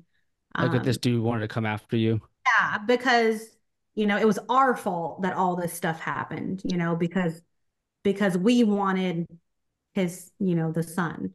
So, um yeah, I I struggled. Um I carried a gun with me every single day. I hated it. Um and then eventually I went and talked to my career field manager and was like, I need an assignment. Like I have to get out of here. I'm not safe. Like I don't know what to do. And he was like, You're coming up on a, you know, you're coming up, you're like next in line. Orders dropped. I didn't get an assignment. And I was just like, You have got to be freaking kidding me. Um, and then out of nowhere, I showed up to work one day and they were like, Hey, you got an assignment, you're moving. And I was like, What? And they're like, Yeah, you're leaving the summer. And that was in March. And in July, we left and we moved to England. Um, and that was probably the best thing um I'm glad you left the country. Yeah, like we had to get out of there. I felt so much safer. Um, but I think I held a lot of resentment towards my ex just because he wasn't around and I was the one carrying everything. Um, and we had other issues too, like communication wasn't great. Um, my main priority was his son. So like it, it just was not not healthy. Hmm. Uh, and then we eventually split up. Um, and when we split up, I moved into my own place, but we hadn't decided like if we were getting divorced yet or not. We were overseas, you know, how that goes when you're married to a civilian, like things are a little bit different. Um, they're still on your orders, they're still sponsored by you, all that kind of stuff. Um, and I moved into a new unit the week that he told me he filed for divorce. Um, and I was not prepared. Um, I went back to work and I was a freaking train wreck. I was crying every day. And the unit I was in, I was in a special ops unit. Um, so 98% males who did not care about feelings. Um, and I really struggled in that unit um, just because I had pretty much lost everything, you know, like stopped seeing my stepson, wasn't a mom, wasn't a wife anymore. Um, and so a lot that, of like your identity just stripped from you right like overnight. Yep. And that's when my drinking got really bad again. Like my drinking wasn't that bad.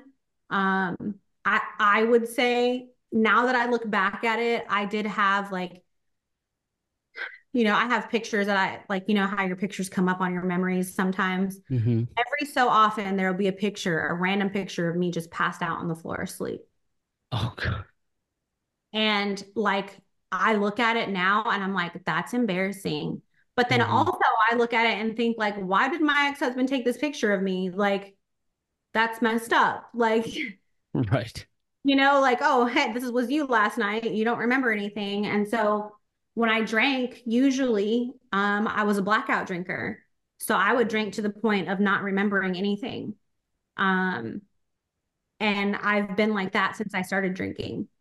So And what kind of what kind of, you know, personality do you take on when mm. you hit that point? It just depends. So it, it would depend on like if I was emotional already, if I had stuff going on. Um, sometimes I was an angry drunk, sometimes I was emotional drunk, and sometimes I was fine. Um, but every time I woke up, I would wake up and think like, what what happened last night? What did I do? Did I say anything stupid? You know, like did I like I, my ex would have his back turned towards me and I'd be like, shit, what did I do? Like I I did something to make him mad, you know, and then not remember it. It's like you have a split personality that just took over. absolutely. And um, have, do you remember the movie The Butterfly Effect? Yes. So when Ashton Kutcher goes into a new version of himself, at first he like doesn't know anything, but then all the memories of that life start flooding in, and he's Yeah. like, "Oh, whoa, oh my God!" Like that's how it is when you're Yeah. hungover. You're like, "Oh, that wasn't that bad," and then you're like, "Oh, oh, shit, Yeah. oh my God!" And you might have like a black eye or something, and it's like all Yeah. these stories and embarrassing Yeah. moments start coming back piece by piece, and it, you just get completely mortified. Yeah. And then it's like, uh, like now I obviously I I've like read a lot of books and stuff about, you know, alcoholism and whatnot, but like they call it like um anxiety. So like you're hungover, but you have anxiety because you don't remember what happened. That was Mm. all the time. And I hated it. And then I'd apologize and people would be like, "Oh, you're fine. Like it happens. It's not a big deal, you know." So then I would think like, "Oh, this is normal. Like it's fine. It's not a big deal."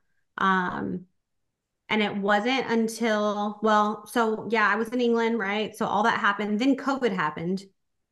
So during COVID, our unit was working one week on, one week off, and we would rotate. So on my weeks off, I would work out, eat, watch Netflix, and drink until the next day. And I would do that for an entire week because there was nothing else to do. How much were you drinking?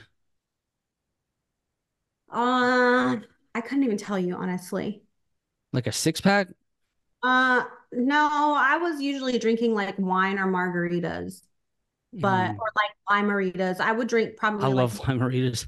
I would I would probably drink like nine Lime-A-Ritas. I love those things. Oh my God. I'm glad that they don't have them here anymore because that was my weakness. Like Me I too. go to shop at and grab two cases and You go. I yeah, I'd be at air. I was stationed at Luke Air Force Base, and I'd be barbecuing. Man, I have like three cans just set up, crushing them back to back, and it's so it's like I'm a dude. You know, you don't see many dudes crushing them Lime-A-Rita's, and then the strawberry one came out. Hey, they're eight percent those little cans. Yes, they. I, I would just feel great. Like it would give me the drunk I was looking for. I would have four, and four would be good, but I would just keep on, like, just because, like, just because I could, just because that's there was nothing else to do, you know. And Mhm. not only was it COVID, you know, like I had just gone through that transition of losing who I was, so it was just even worse. So you were alone during all that? Yeah, Yeah. I mean, in England, we had um England was really strict. England and, and Europe, they were very, very strict. So when COVID first started, you couldn't even have people in your car. Like you could only have one other person in your car. Um, so like I moved houses, I had to move on my own because all the movers closed. Like everything was shut down. So um, they eventually said like you can have a support bubble, but it's like one other household. So I met um, a family, a British family who ended up they were my support bubble. Um, they had kids, the ones that I told you I went and saw um, last week. The kids were like seven and 12 maybe at the time. And I think that on the weeks that I could go over there, um, saved me, honestly. Um, I was being going, with this family? yeah, because they had kids and you know, I got I became really close with all of them and they became my family because I had lost all of that.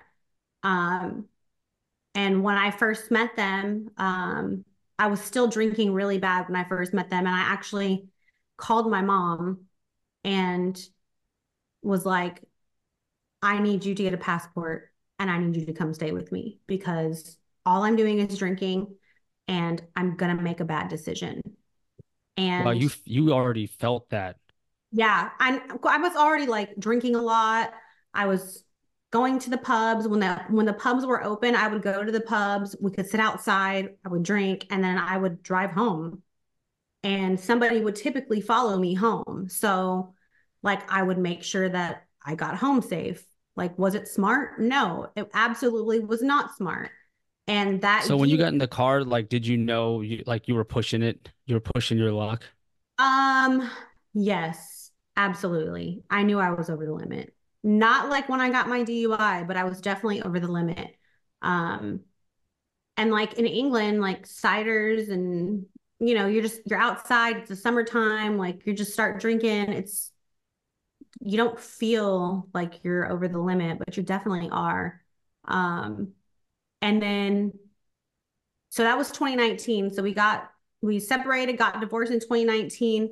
My mom came out um, shortly after my divorce was final, and she stayed with me for 10 weeks. Wow, so Um, your mom made, made the trip out to England.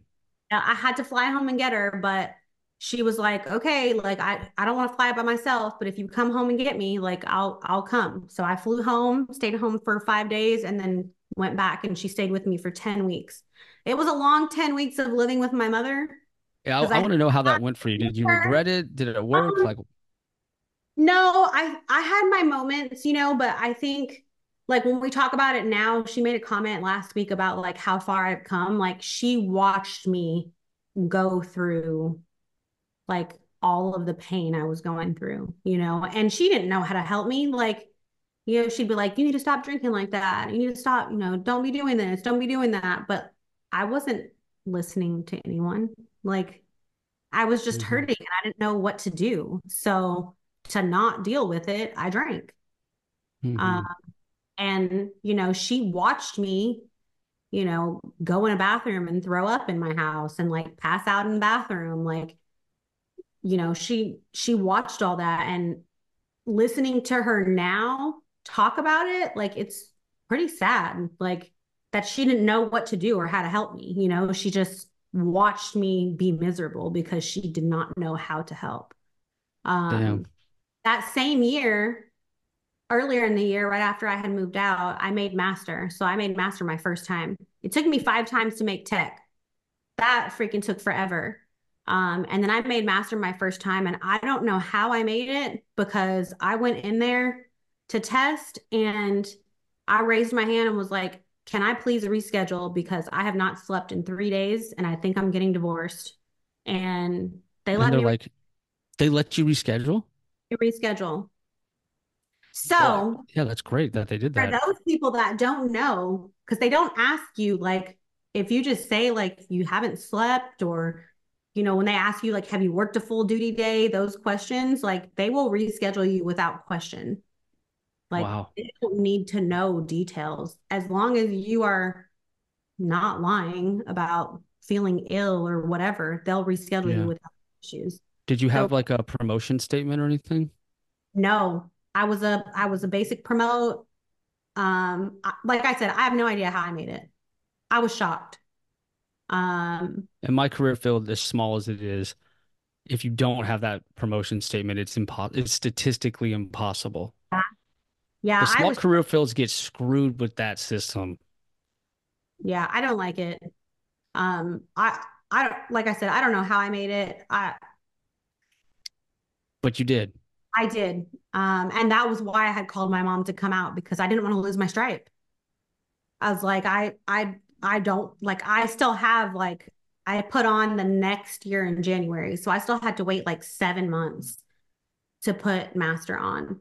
And she was there. I didn't do a promotion ceremony. I didn't do anything. Like I just did not feel happy for myself at all. I just What? But- Really? yeah, I didn't Why? I went to my like to the um induction ceremony. Um, and two of my girlfriends went with me because I didn't have anyone to go with me. Like I had a family that I was living separate from and they my ex didn't want to come. So I was just like, uh So like every celebratory moment sucks. yeah. Yeah. It's just It a painful reminder to you that you're alone.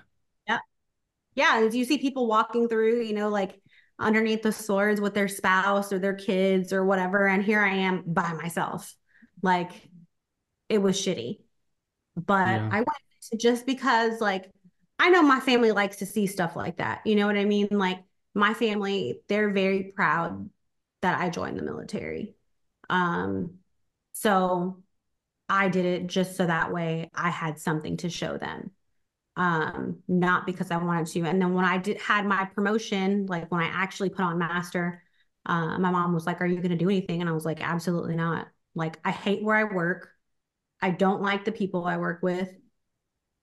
You know my family I don't have a family anymore. Like my mom's here. My mom doesn't under really understand what promotion stuff is. So for me it was just like no I'll just go to work and come home. What what about the work was uh not fulfilling to you? Um, I had there was a guy that I worked in the same room with that for whatever reason did not like me. Um, Was it because you made master your first time? possibly um and he had been in longer than me. He ended up they ended up finding a way to give him the stripe at some point. Um, but like he made my life a living hell. I Don't you it. love that when you meet folks like that?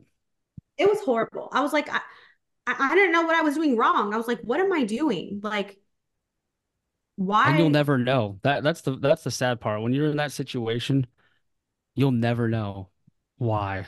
And for me, it was like, not just like that I even wanted to know why, but like the stuff I was going through was hard for me, right? And I'm in this unit where there's three females, and these guys are so mission focused that they don't care that you're crying at work or they don't care that you're getting a divorce. Like, yeah, okay, I've been divorced too. Suck it up. Like, that's kind of how it was. I'm like, yes, I've been divorced too. Like, my first divorce wasn't like this, but my second divorce was life changing for me. You know, like, I, w- I was already like 34, 35. Like, I'm like, my whole life is gone.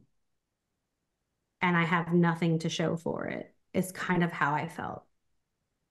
Yeah. So for me, I was miserable. And my ex-husband was a civilian that worked on the planes that were sitting outside of the hangar I worked in. So there were days that I'd pull into the parking lot and his car would be there. And I wouldn't want to get out of the car because I didn't want to have to pass him. You know, like there's just all these little things that would come up that I didn't think would really affect me, but they actually really affected me in the long run. During all of this, I was in counseling, I was in therapy. Um, if that if that ex-husband tried to you know at that time rekindle a relationship, would you have went for it or would you have been opposed to it? Um, no, I don't think I would have. I think we were just way too far. Um, things were said that were probably like unforgivable. Damn. Like, I mean, I like, you know, I wish him well and I I remember when we split up, I I remember specifically telling him like I will probably never love somebody ever again. Like just because of how in love I was with him and just the way it all crumbled and fell apart. Damn. And I hate me, that that that yeah, happened to you. It was rough. It was really yeah. rough. Like I said, I didn't know how to deal with it. So I just drank. So I didn't have to deal with it.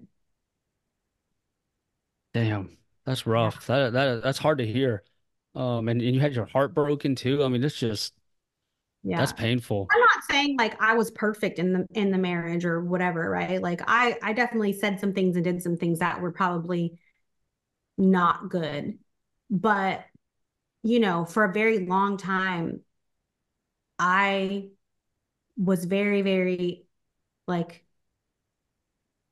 i don't know focused on my family and you know what was next what was you know how we could keep you didn't you didn't know what life would be like without that no. Right? Like that was that was your life forever.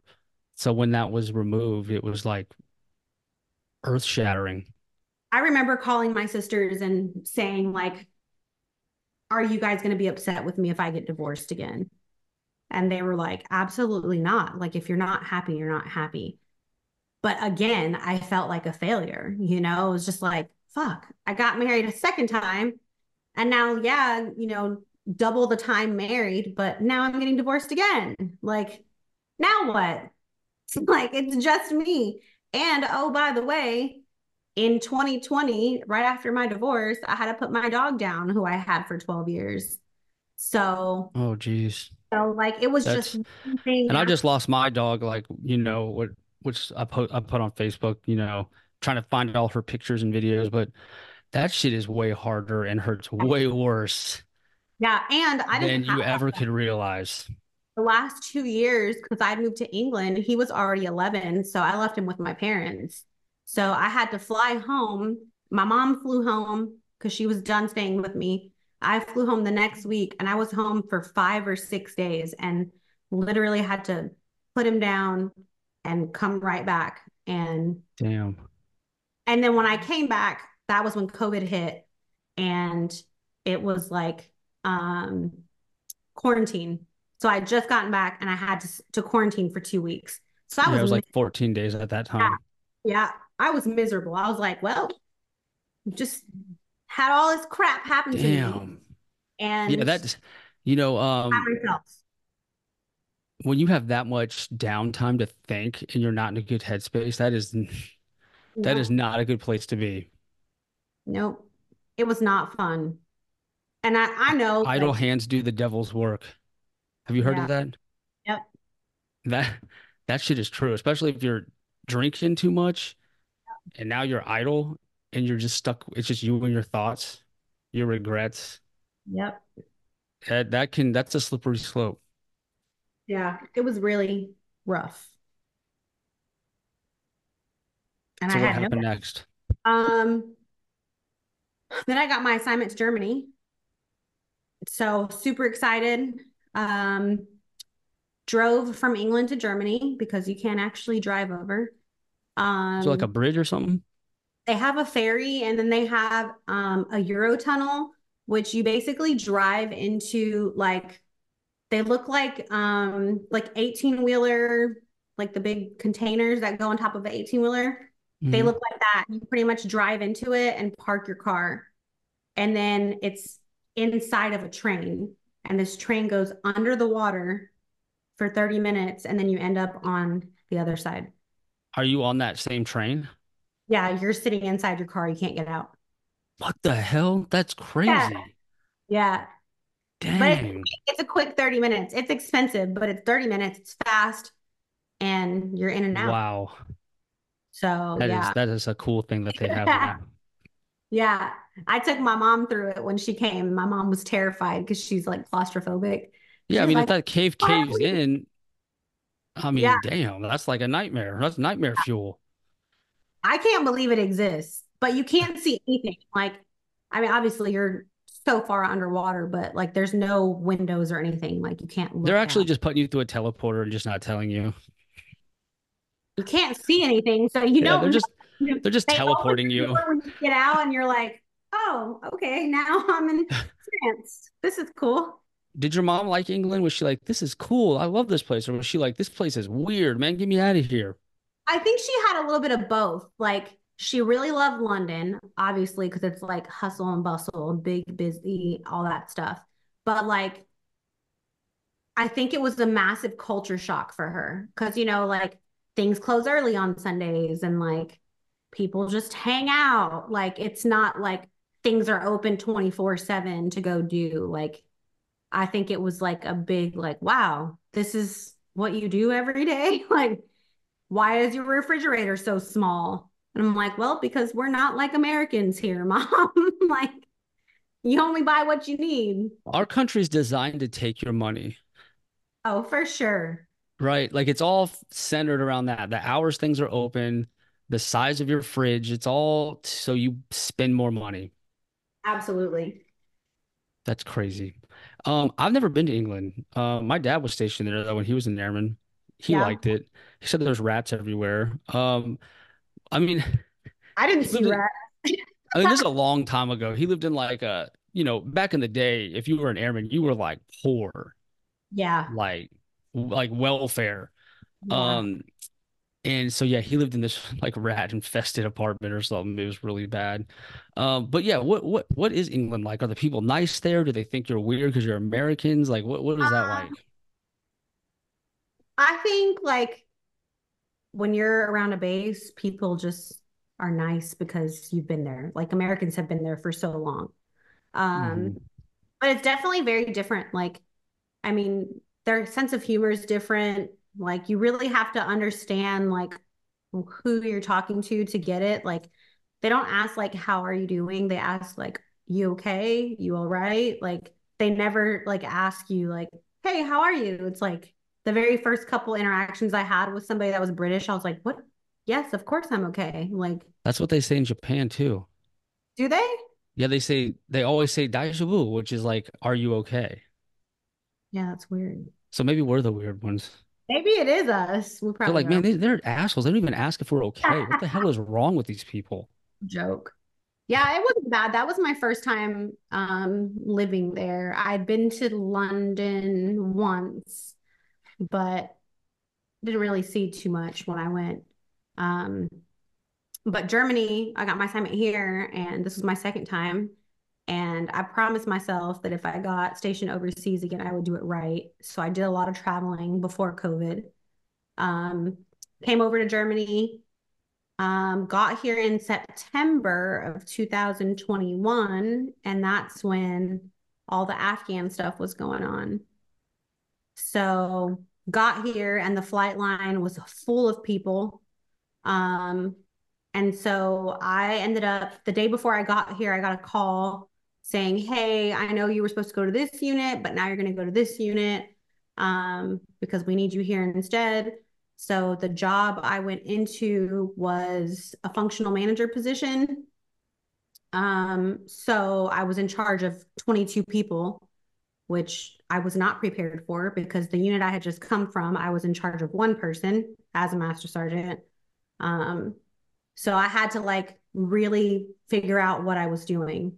And it was like people problems all day on top of work problems, on top of my own problems. And then You I should you're like a flight chief type of role. yeah, yeah, I think that's the worst. That's the hardest, one of the hardest, yeah. most frustrating. and all of our people were scattered. So there were like eight people in my section, and then the other however many were in different units. So like I There's a lot have of folks uh, that you notice are shirts now. Like it's they've made it so easy to be one. Like it's really quick now, and there's a lot of people as you you know that you've seen are shirts.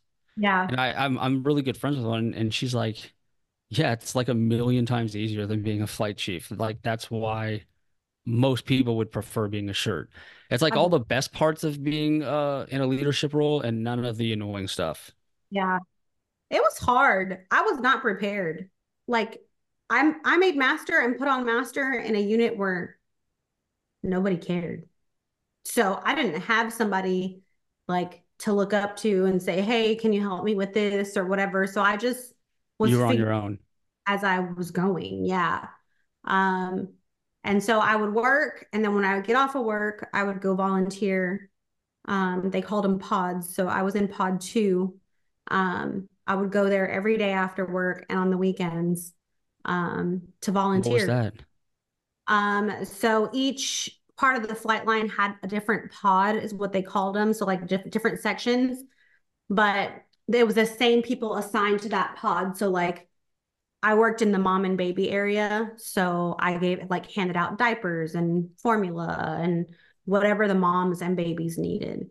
But you're there for hours at a time, you know, so you kind of build a relationship with the people that are there. Is that like a COVID thing or or what, what I've never heard of that. this was this was when um when The Afghan refugees? yes, yes. sorry, I was trying to think. Yes. It was for that, Yep. like transporting them. Yep. And they were here at Okay. Ramstein for like two or three months before Right. they got sent to the States. Mhm. So um I know literally one spot was like Virginia, and I think they had one in California. I think in New Mexico too. Like they got kind of spread out. Um, but while they were here, you know, they only they could only do so much. Like they were in a hangar. You know what I mean? Like there was food and they had like a big screen TV that they would play movies on for the kids. But it was like literally they were either in their tent or in the hangar. And it is was that how you got the humanitarian? Yeah. Oh, Yep. nice. Yeah. So it was it was a it was a hard time, but it was like I'm glad I I experienced it. Um, but also it was very sad, you know, like I just there were so many people that like just came from different parts of Afghanistan and like just you know, like some of them would talk to us about like you know, some people were really well off in Afghanistan and now they're living in a tent with six other families, you know. And then there were some not so well off people who like would poop in the middle of the street. Like it, it was just craziness. Like Wow. trying to understand like where everyone was coming from and trying to, you know, people didn't, some of them didn't speak English. We had to have translators. So it, it was a lot. Like there were people like hoarding stuff, like because we would, you know, they would get donations of clothes and stuff, and each person could only get so much clothes. The spouses set a lot of stuff up there for that, Yeah. right? Yeah. And so did the first sergeant. The first sergeant did a lot. Did you know a, a lady named Heba Abdullahi? I don't think so. Oh, okay. She she was everything you're describing, like she described it to me before too. Um, so that's a lot of work, you know. Um, was that more so that you're not alone, that you had a little more purpose? Like what Yeah, what drove you to do all all of that. that? I didn't want to be home by myself. Um, and you know, I felt I felt needed. I felt like I had Mhm. like if I didn't go one day and then I show up the next day, like there would be kids that would be like, "You didn't come yesterday. Like where were you?" And I'd be like, "Oh, I had to do this or I had to do that." But it was just like, "Oh, they noticed I wasn't here. Like this is sweet, you know, like I'm gonna come back." And they'd give me like little pictures and you know, they'd color and whatnot. And it was just like nice to feel like okay, like I have something here, like I can come here and I can help. And I'm not sitting at home drinking. So my drinking wasn't really bad when I got to Germany because I was so busy. Um, like you Um, knew that was a healthier route for you. yeah. And I wouldn't say it's probably healthy, but it was healthier than drinking. Right. Um, that was in September, and I think they were all gone by the end of October. And then my drinking got started going up again. And then in February 22, um, we had a new inbound person that had just arrived, and I was taking that person around to look at houses and whatnot. And I was just like venting about work. And Uh-oh. um, we went to go have lunch and we were talking about like how we were going to do things because that person was going to be like my number two, you know? So it was like, okay, let's go grab something to eat. So we sat down to eat and I had a glass of wine. That was where it started. I had a glass of wine, I had a margarita, and then I had a Long Island iced tea. Wait, this is Why is would I do that? I don't know. I just did. wait, this is during like a lunch? Yeah. So we weren't at work the entire day because I was like, sh you know, taking her, you know, to housing and then going to finance. And like, so we weren't in uniform. Like we were just out running errands and doing all the normal in processing stuff. So did she did she find that like odd? No, because she had just come from Korea. So, you know, it wasn't a big deal. And I drove home from that restaurant and I should not have driven home. Like I know now that I was definitely already tipsy and over the limit and I shouldn't have drove, but I drove anyway. And then I got home and she was still with me and um, we just continued drinking. So we started What? drinking probably around 1 p.m. And then at this point, it was, I mean, we'd been at the restaurant hours before I finally drove home. And then for another hour and a half, we just kept drinking. And at 6:30 p.m., so my dog was at the time going to doggy daycare and they close at 7. So I lived 30 minutes away. So at 6:30, my phone, my alarm went off on my watch, and I was like, oh crap, I gotta go get my dog. Okay, I was but drunk. well, at this point you're you're hammered, right? Because this has gone on for hours. Like you did did she say, "Hey, like there's no way we can go get this dog. Like that's remember. crazy." I don't don't remember. remember. She says that she told me not to drive, but she was in the car with me. So, you know, I don't know. Oh my gosh. This is the DUI moment. I I expected it to be like a party bar situation. middle of This was to week. pick up your middle of the week, unexpected, completely random, Yep. and it was to get your dog from doggy daycare. Yep. Holy shit. That is not what I expected at all. Yep. I drove seven minutes um, through two villages. Not sure how I did it. Don't remember doing it. Um, I remember getting to the stop sign and making a left-hand turn. And Mhm. as I was making that left-hand turn, I went to change the song on the radio. And when I did that, I missed a turn and basically just flew off the side of the road and crashed my car. Holy shit. Brand new car, had it for four months. It was totaled. Um, when we wrecked, I didn't even realize we had wrecked. Like I put my car in reverse to try to move. Like And you were my trying to just, you're like, oh, that's weird. Let me just get out of this little spot and keep on driving. Yeah, and my car was like, and then I, that's when I was like, oh shit. And I was like, get out, get out, get out. Like that's Like, what I, so the panic set in when you realize you're a sitting duck. yeah. Oh my God. We got out. I couldn't get out on the driver's side, so I had to climb over to the passenger side. And like I said, I had run off the road. So, you know, Germany, everything where I lived was back roads. So it's like twisty turny and farm fields basically. So I was in like a farm field and I had to climb up like a dirt area to get to the main road. And So somebody, you, just so I'm tracking, just so you can paint the picture for me. You go to change the radio. And instead of turning, you just go straight. Yep.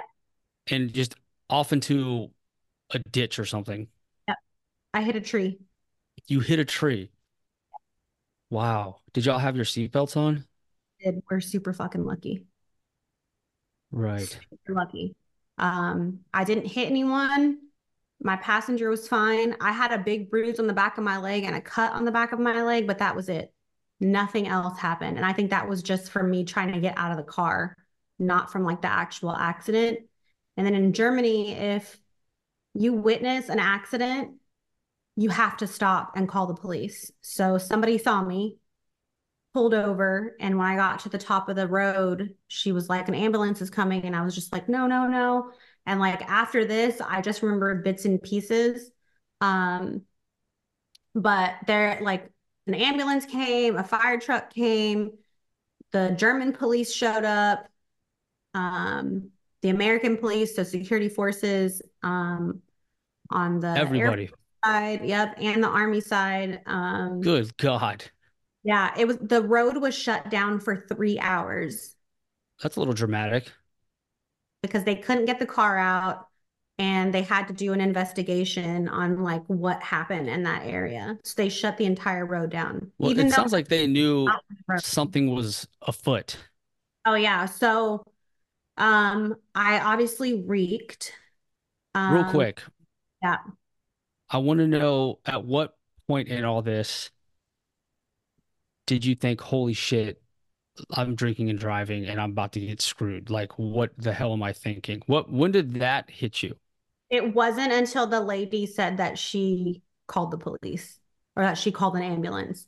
And that's when I started crying and I was like, no, no, no. Like, you know, I'm so sorry. Like, I'm so, like, I just kept saying, I'm so sorry. Like, that's all I remember saying and just saying I was sorry. And I was just crying. Were you Um, convinced that you were caught, or did you think there might be oh, hope? yeah. No, I, I knew I was done. Um, I was drunk.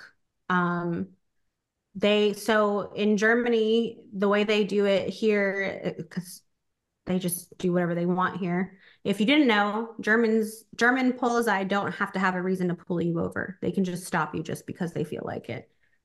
Obviously, I crashed my car, so they're already there. But um, they put me in an ambulance and made me do a breathalyzer. Um, did that.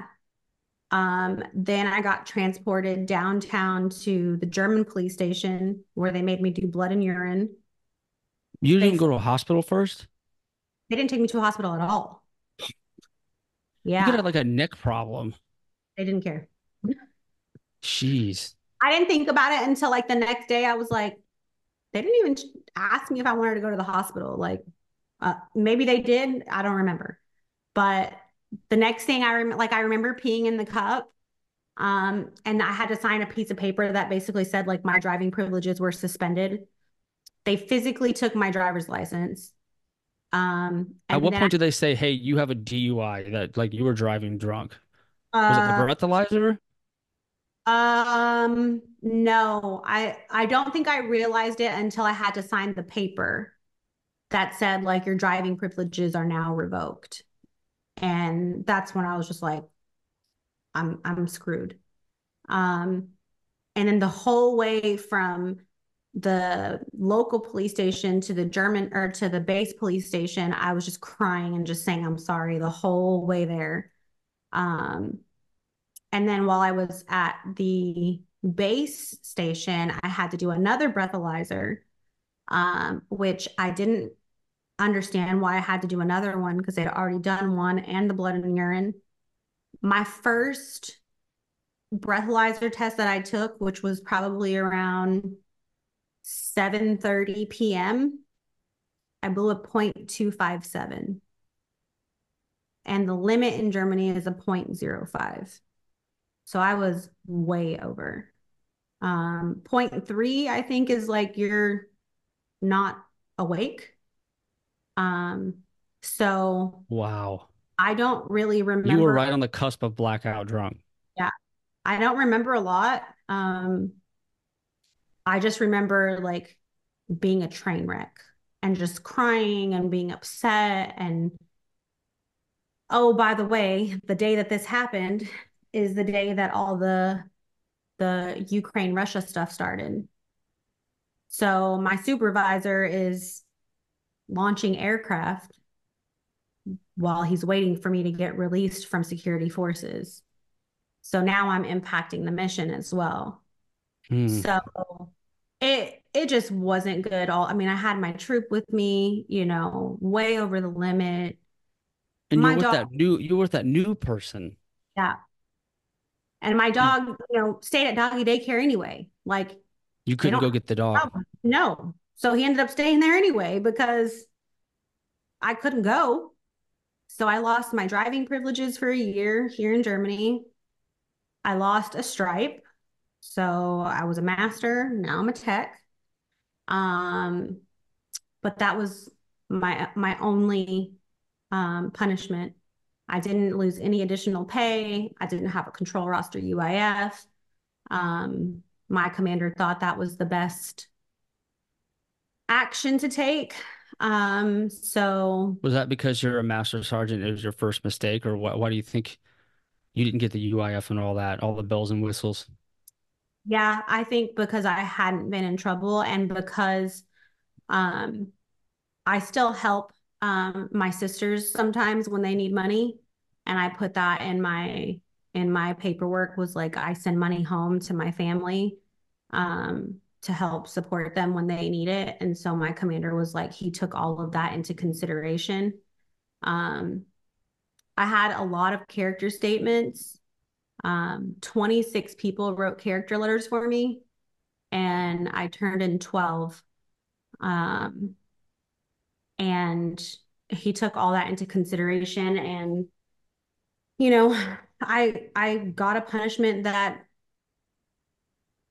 i didn't want like I wanted everything but my stripe taken, you know, like take all the money you want, but let me keep my stripe. Like that was all I wanted because I didn't really want people to know that I had gotten a DUI initially. You know, I would go into the BX and I just felt like I had this huge sign over my head that was like, this idiot got a DUI last night. Like, you know, um, it's a, it's a, it's physical proof something happened that you can't hide. Yeah and I, I I mean I didn't eat for like two weeks. I just couldn't eat. Like I just felt so sick, and I was just like, I could have killed someone. And I think that was for me really hard to like digest because you know there's people in Germany. People are outside all the time, walking dogs, walking themselves, walking with their kids. Like, how did I make it through two villages without hitting something? Like and I was pretty much untouched. You know, my passenger was okay. I was okay. So, like, I, I couldn't really ask for anything else other than, like, you know, please spare me. And it sucked that I got a stripe taken, but at least I'm alive. And I'm making it to retirement as a tech, but I'm still making it to retirement. Um, and that was a really hard pill to swallow. Um, and I stopped drinking for about five months. I went to ADAPT and I was in counseling. Um, I stopped drinking for about five months. And then the very first wine festival I went to after I started drinking again, I got hammered. And I woke up the next morning like, why did I do that to myself? And it's just like when you go to these festivals here, people buy, you know, bottles of wine at a time. And the minute your glass is empty, somebody's pouring you another glass. And I didn't know how to say no. Like I was just one of those I was like, oh, okay, whatever, I'll drink it. Um, and that should have been an eye opener for me, but it wasn't. My birthday came around, Christmas came around, um, New Year's came around I have a really hard time during December because it's my birthday, Christmas, and then my stepson's birthday is the 27th of December. And so, like, I have a really hard time just like coping in December. So I usually just drink or I hide and just stay in my house. Um, so on New Year's, I got really drunk, and a friend of mine took a picture of me because she thought it was funny and I I didn't think it was funny. I felt very embarrassed. And you know, she apologized and said like I I didn't do it to like embarrass you. I thought it was funny. What were and you doing in the picture? I was half in my door, in my front door and half in the stairwell. So like I had basically unlocked my door and just like thrown myself on the floor face down. And and they're like, this will be a funny photo. Yeah. Did you and know right then they took the photo or was this a conversation later? Was the next day. So they showed you. Yeah. And I I hid from them for a couple days. And I was just like, I'm not like I shouldn't be drinking like that. Like I don't really remember the night. Like I don't remember even coming home. Like I just I felt horrible. And then Yeah, because that you got I mean that's how you got in hot water in that first place. You know, yeah. you you turn into this other person yep. who's making horrible decisions. It's not yeah. you that's making the calls anymore. It's someone yeah. else. It's like an alter ego. What would have happened if if I would have killed someone? You know what I mean? Like I wouldn't have remembered it. Like how should that to like kill someone or seriously injure someone and not even have any recollection of it. Like it's it, like you didn't even do it. No. So that was in January. I had another one of those nights in like March and then I had another one in June. And the one in June really for whatever reason um really made me like that was when I was like I need help because I started thinking like how many times since I started responsibly drinking again have I been in a blackout state? And five fingers was enough for me to go, okay, I need help. Were all um, those blackout states uh, at party scenarios or yeah. at your house alone? They're all like going out with people. Yeah. And most of them were here at my house, but people were here you know, and it was just like, oh, I'm safe. I'm in my own space. Like, it's not a big deal. But when I really stop and look back at how many nights, like, even in the past 15 years, you know what I mean? Like, how many nights I've been like that, that there's one too many. And mm. I should have stopped a long time ago, but I didn't. Um, so that June one, I had um, gone to a, a little festival down the street from my house and money because I was like, I'm not going to buy any drinks while we're there.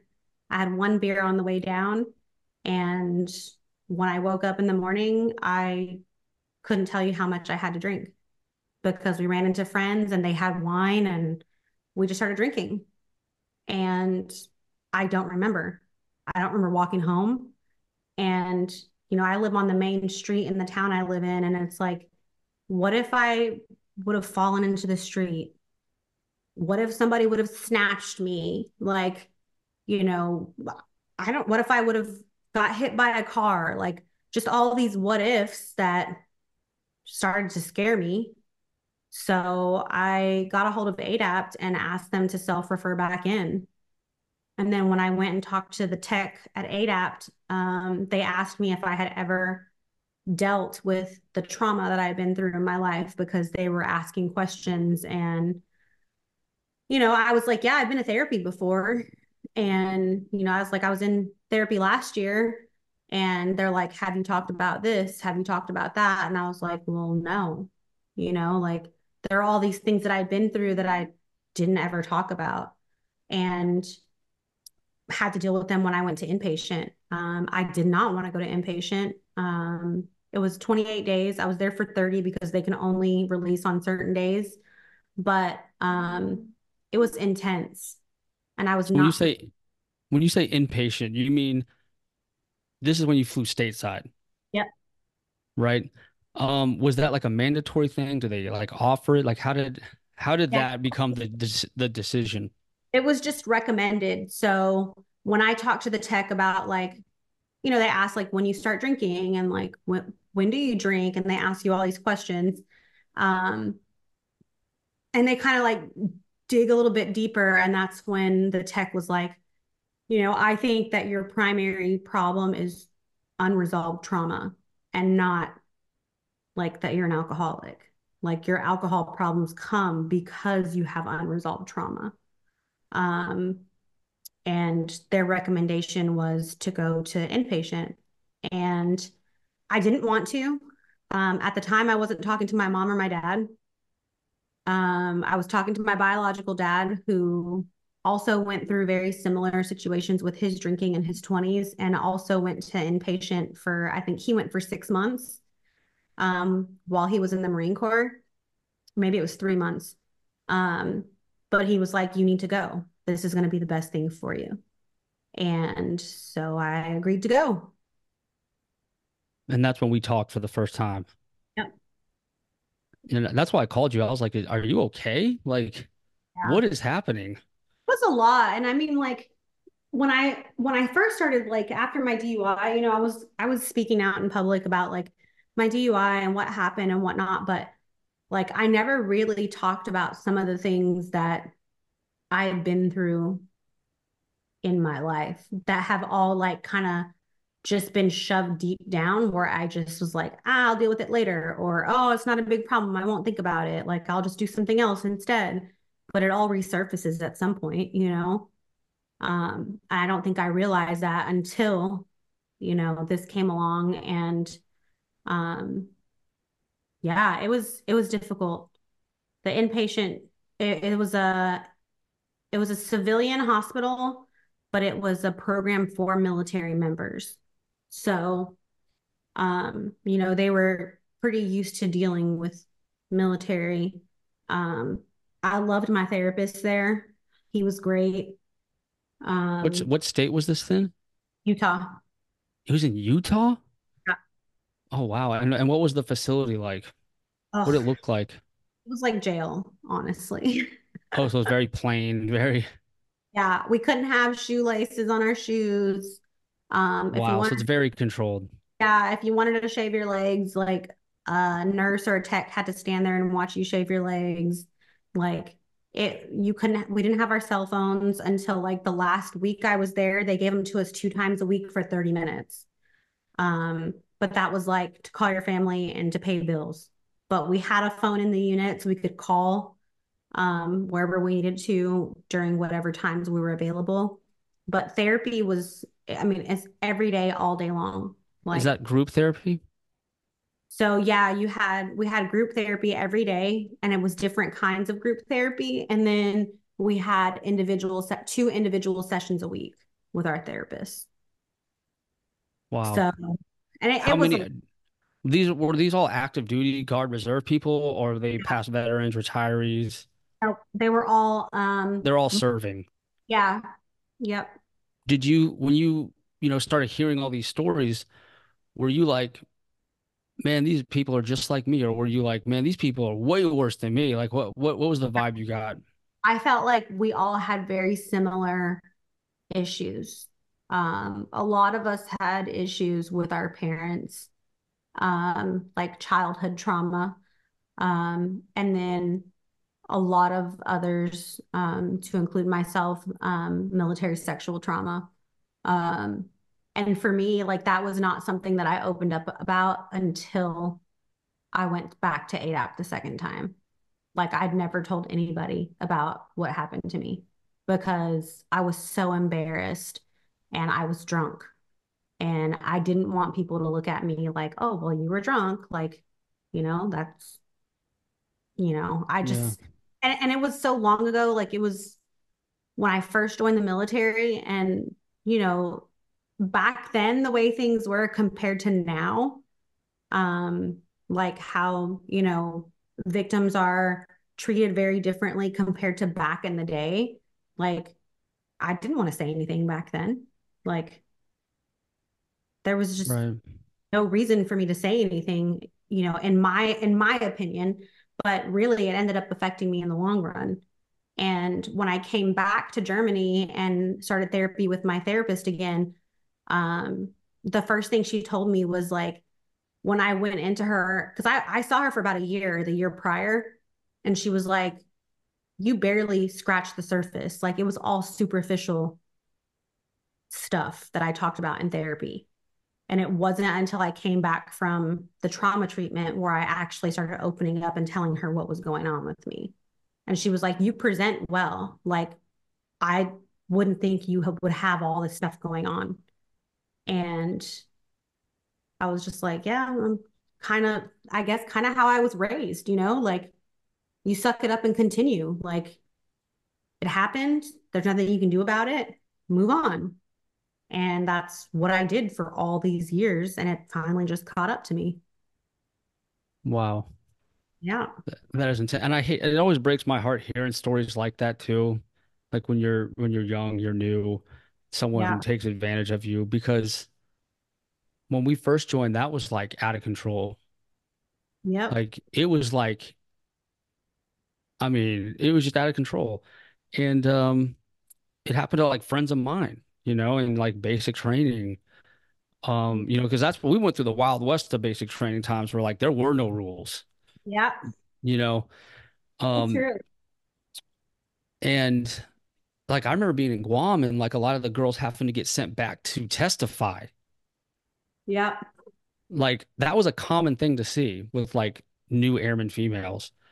Um, and my one of my great friends, I won't say her name or anything, um, but she was like to me like the perfect airman. Like she was gonna go do great things.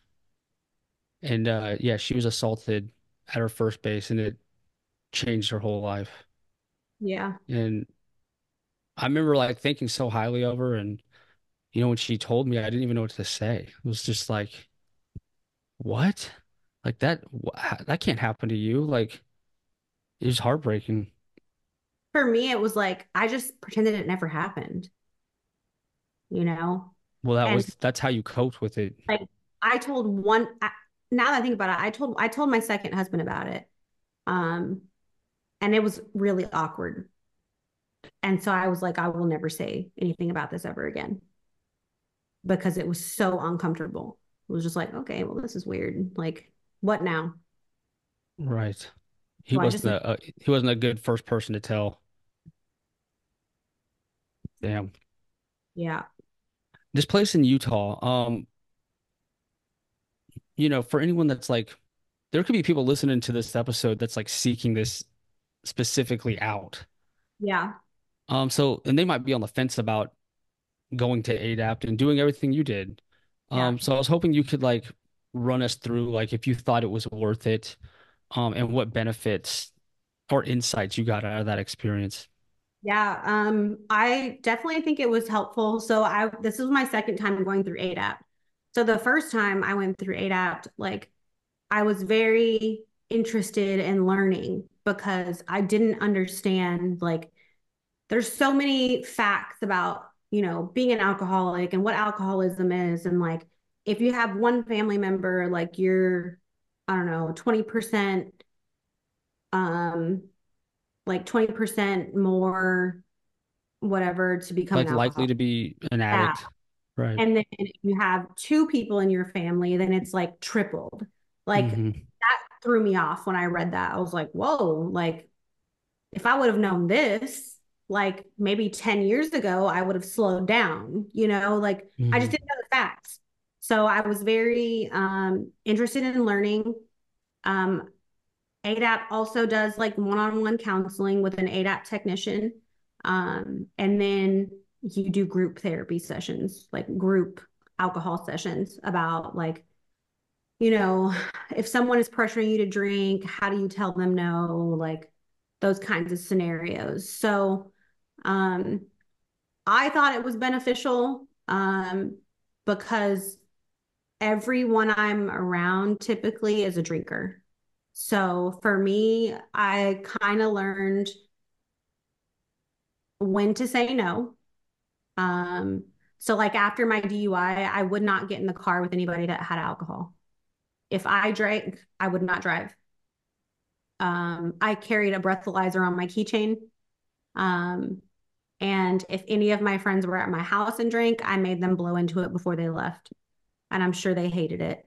But I was so terrified that it was going to happen to someone else that I wanted to make sure I did everything in my power to prevent it. Um, and then going to this place in Utah. Um, I thought it was great. Um, I actually was given multiple locations. So there was a place in Phoenix, a place in Utah, and a place in Texas. And um, those were the, the top three that were recommended. And the one I went to was a women's program. So they had a men's section and a women's section. And um, I just thought it was easier than having like a co ed type of group. Um, I felt more comfortable sharing what was going on with me. Um, but it was really hard. Um, the homework assignments were hard. Um, like I had to write a letter to my younger self. And that was like my first assignment. And it was, I mean, I had to read it out loud in front of everyone. And I was just bawling. Um, do you still have that letter? I do. It's actually on my Facebook. Really? Uh, yeah, I posted it on there probably right after I got out. Um, I'll I'll, set, I'll send it to you. I'll look for it. But um, yeah, I had to write. That was my very first assignment, and I was just like, "Are you serious right now?" And I have to read this out loud. Like, what a unique experience too, where like you're not doing anything else but focusing on you. Yeah. Like that that's not a thing we ever get to do in the military. It was so hard. Um you get like 10 minute breaks in between each like you know sec- section of the day or whatever um and then at night you get free time but you're supposed to be in bed by like 10 o'clock um and i literally struggled to write stuff that was nice about myself like it was very very hard like i had to ask for help like from the people in the program like um, on some of the homework assignments. So I was like, I just don't know how to reframe my thought. And they're like, well, you're this, you're that, you're that. And I was like, oh, you're right, I am. But like, I couldn't say those things about myself, especially because I was dealing with so much in such a short period of time. Like, I didn't want to leave at the 28th day. I was like, I have a lot of shit to like unpack here.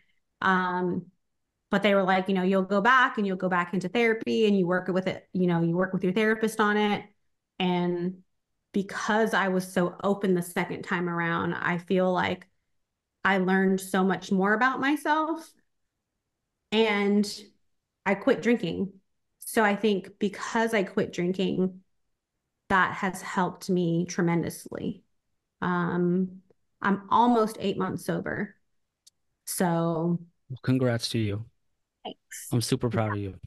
It was it was a difficult decision and it's hard like you know, being in the military, everything is revolved around drinking. Like promotion party, you know, there's all these little things that you celebrate, you drink or you're frustrated, you have a bad day, you're going to have a drink. Like you don't realize how much it actually affects you until you're kind of like at your lowest point. Mm-hmm. So for me, it was very beneficial. Um, I think I'm a happier person.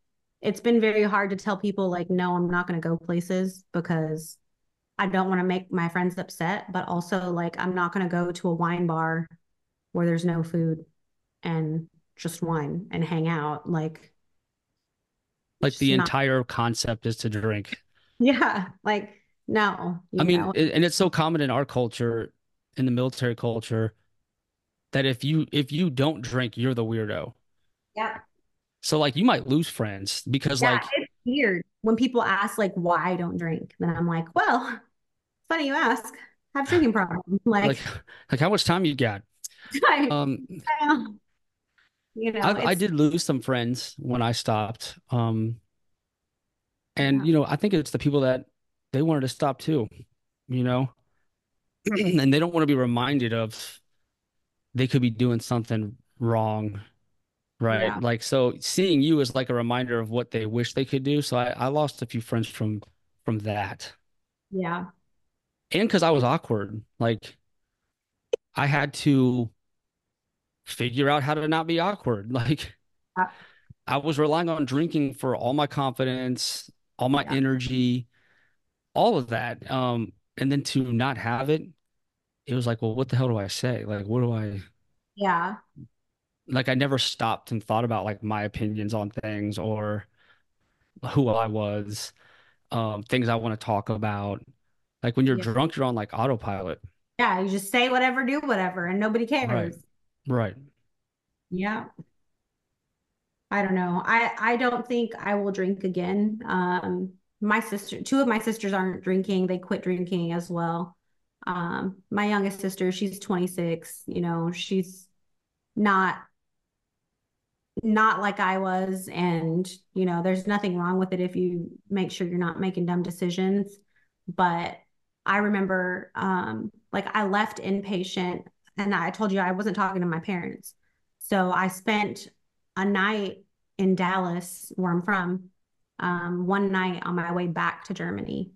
And so I met up with my sisters and we had dinner. And then I was like, can someone take me to mom and dad's? Um, and I went and told my parents that I'd gone to inpatient, and both of them were like, what is, why? What, what happened? What's wrong? And I was like, you know, like there's just a lot of things that I didn't deal with. And my mom just like, they didn't get it. You know what I mean? Like the initial reaction was just like, why? I don't understand. Like, why would you go do that?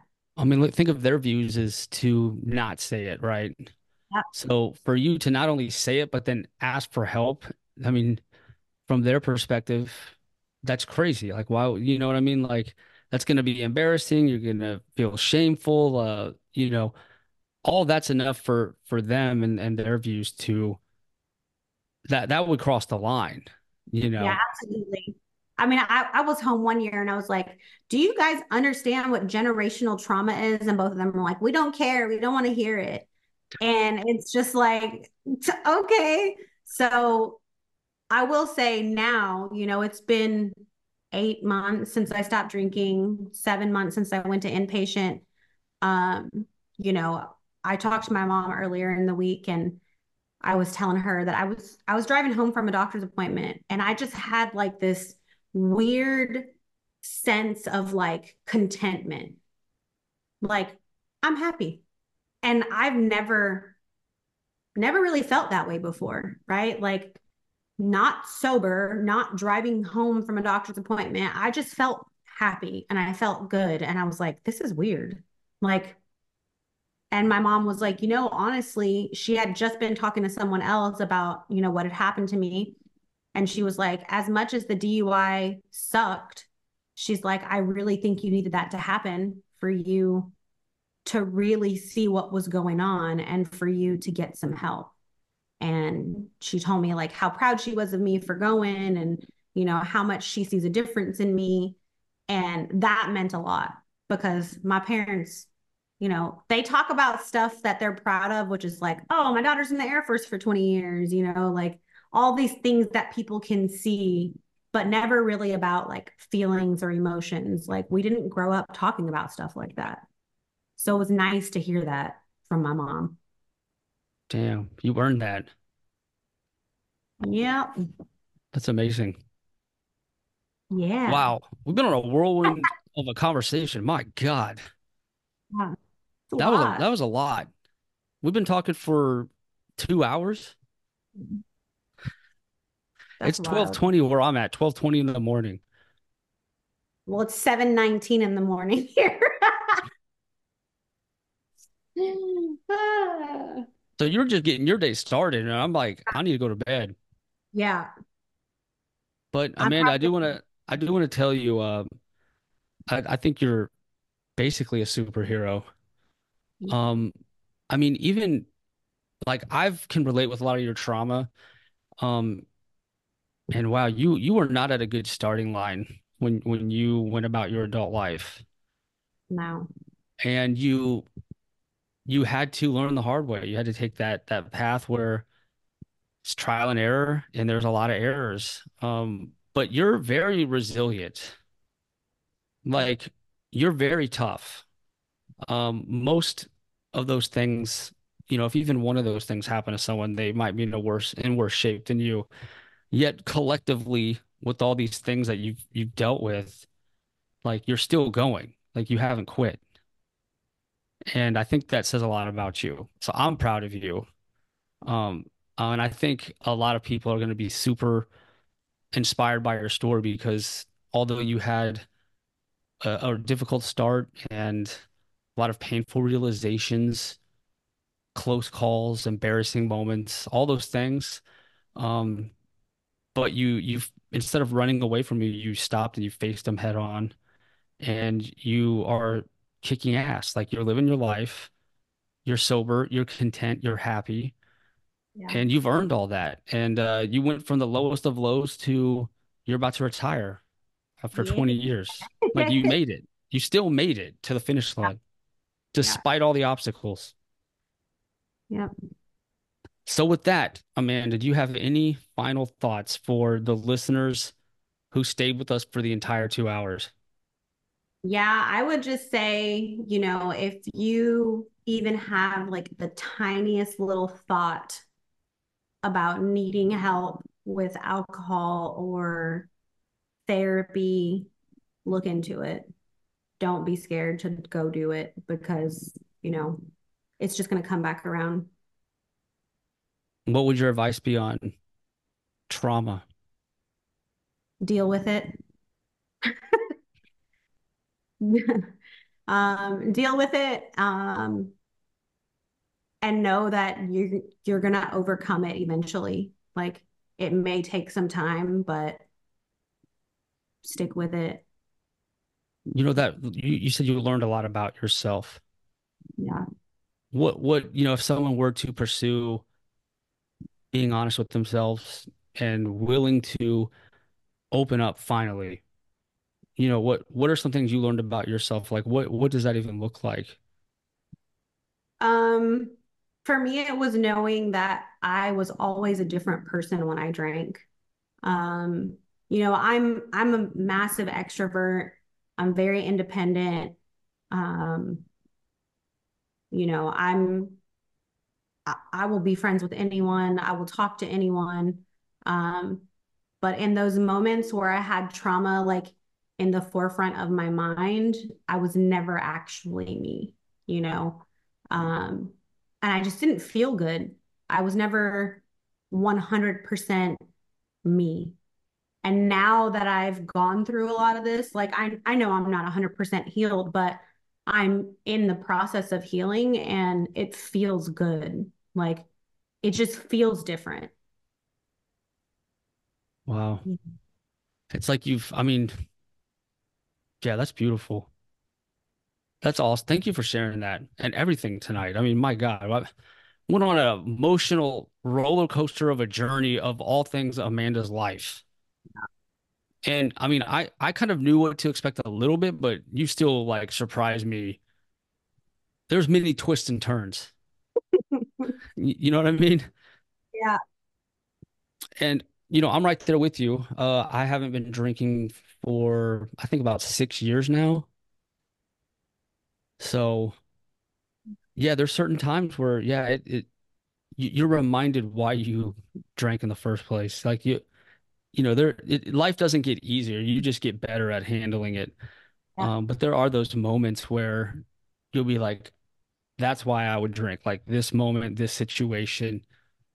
I Like, hadn't but felt that until this week. Like uh, it was last week when I went to England. Like it wasn't even like a bad thing that happened. It was just like me walking, kind of like a deja vu moment, like walk walking through the grocery store, and I was like, "Ooh, a cider would be good right now." You know, like not that I even hmm wanted to drink, just because I was back in that space, hmm like that I was so used to doing that when I went into that grocery store. Like it was weird. No, I that that's a real thing. I'm Yeah. going to my buddy uh, Ronnie. He's retiring. Um, I've known him since basic training. Best friend of mine.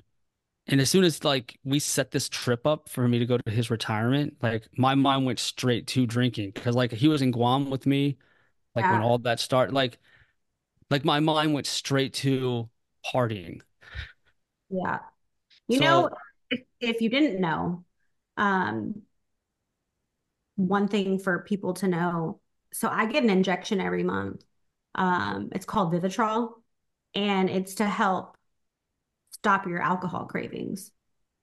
really, Um, Yeah. So there's like actual medication out there for people that may need it. Um, I also was prescribed Antabuse. Um, and Antabuse is it's a pill that you take every day. I'm not taking it yet, but it's a pill that you take every day. And if you touch alcohol, you get violently ill. Oh my God. So I have my medication with me for when I retire because I'm going into unknown territory, you know, and mm-hmm. I don't want to fall back into that space. And my doctor and inpatient um, was like, I I think it would be beneficial for you to take these um, because you have a hard time saying no. And if you take them, it's a medication and it will make you sick. So I was like, absolutely, I will take them. And you can't even like, they say if alcohol even spills on you, you get sick. Whoa. Yeah. That is wild. Yeah. So, you know, we were talking about something, you're t- we're talking about going through the grocery store and stuff. Like, mm-hmm. you have those dreams where like you wake up and think, like, did I drink last night? Because I still have dreams like that where I'm like, was I drinking? And I have to like really focus on where I was at because it was, it's that real of a dream. Mm-hmm. So absolutely. Wow. Yeah. It's still a part of you forever. It doesn't just go away. Um, you just, you know, you, you, you really grow though when you're forced to, in your right sober mind, think through things like that. That's the lessons learned. That's where your, your brain, you know, rewires itself yeah. when you're you know when we were like drinking all that time we were essentially putting all that on pause. You were basically going in a damn time capsule and not growing at all. Absolutely. Right? So all right amanda um i want you to to to start your day and i'm going to end my day. Because we're on two different parts of the world but just want to thank you again for your your transparency your vulnerability. Um I'm I just think you're an incredible person. I think your story is going to inspire so many people and we're all rooting for you. I'm definitely rooting for you. If you ever need anything, anyone to talk to, you know, because I know how it is, please don't ever hesitate. Why is there fireworks going off? I don't know. I was going to ask you that earlier. All right, everybody. This was the hero's journey of Amanda Martinez, and we're out.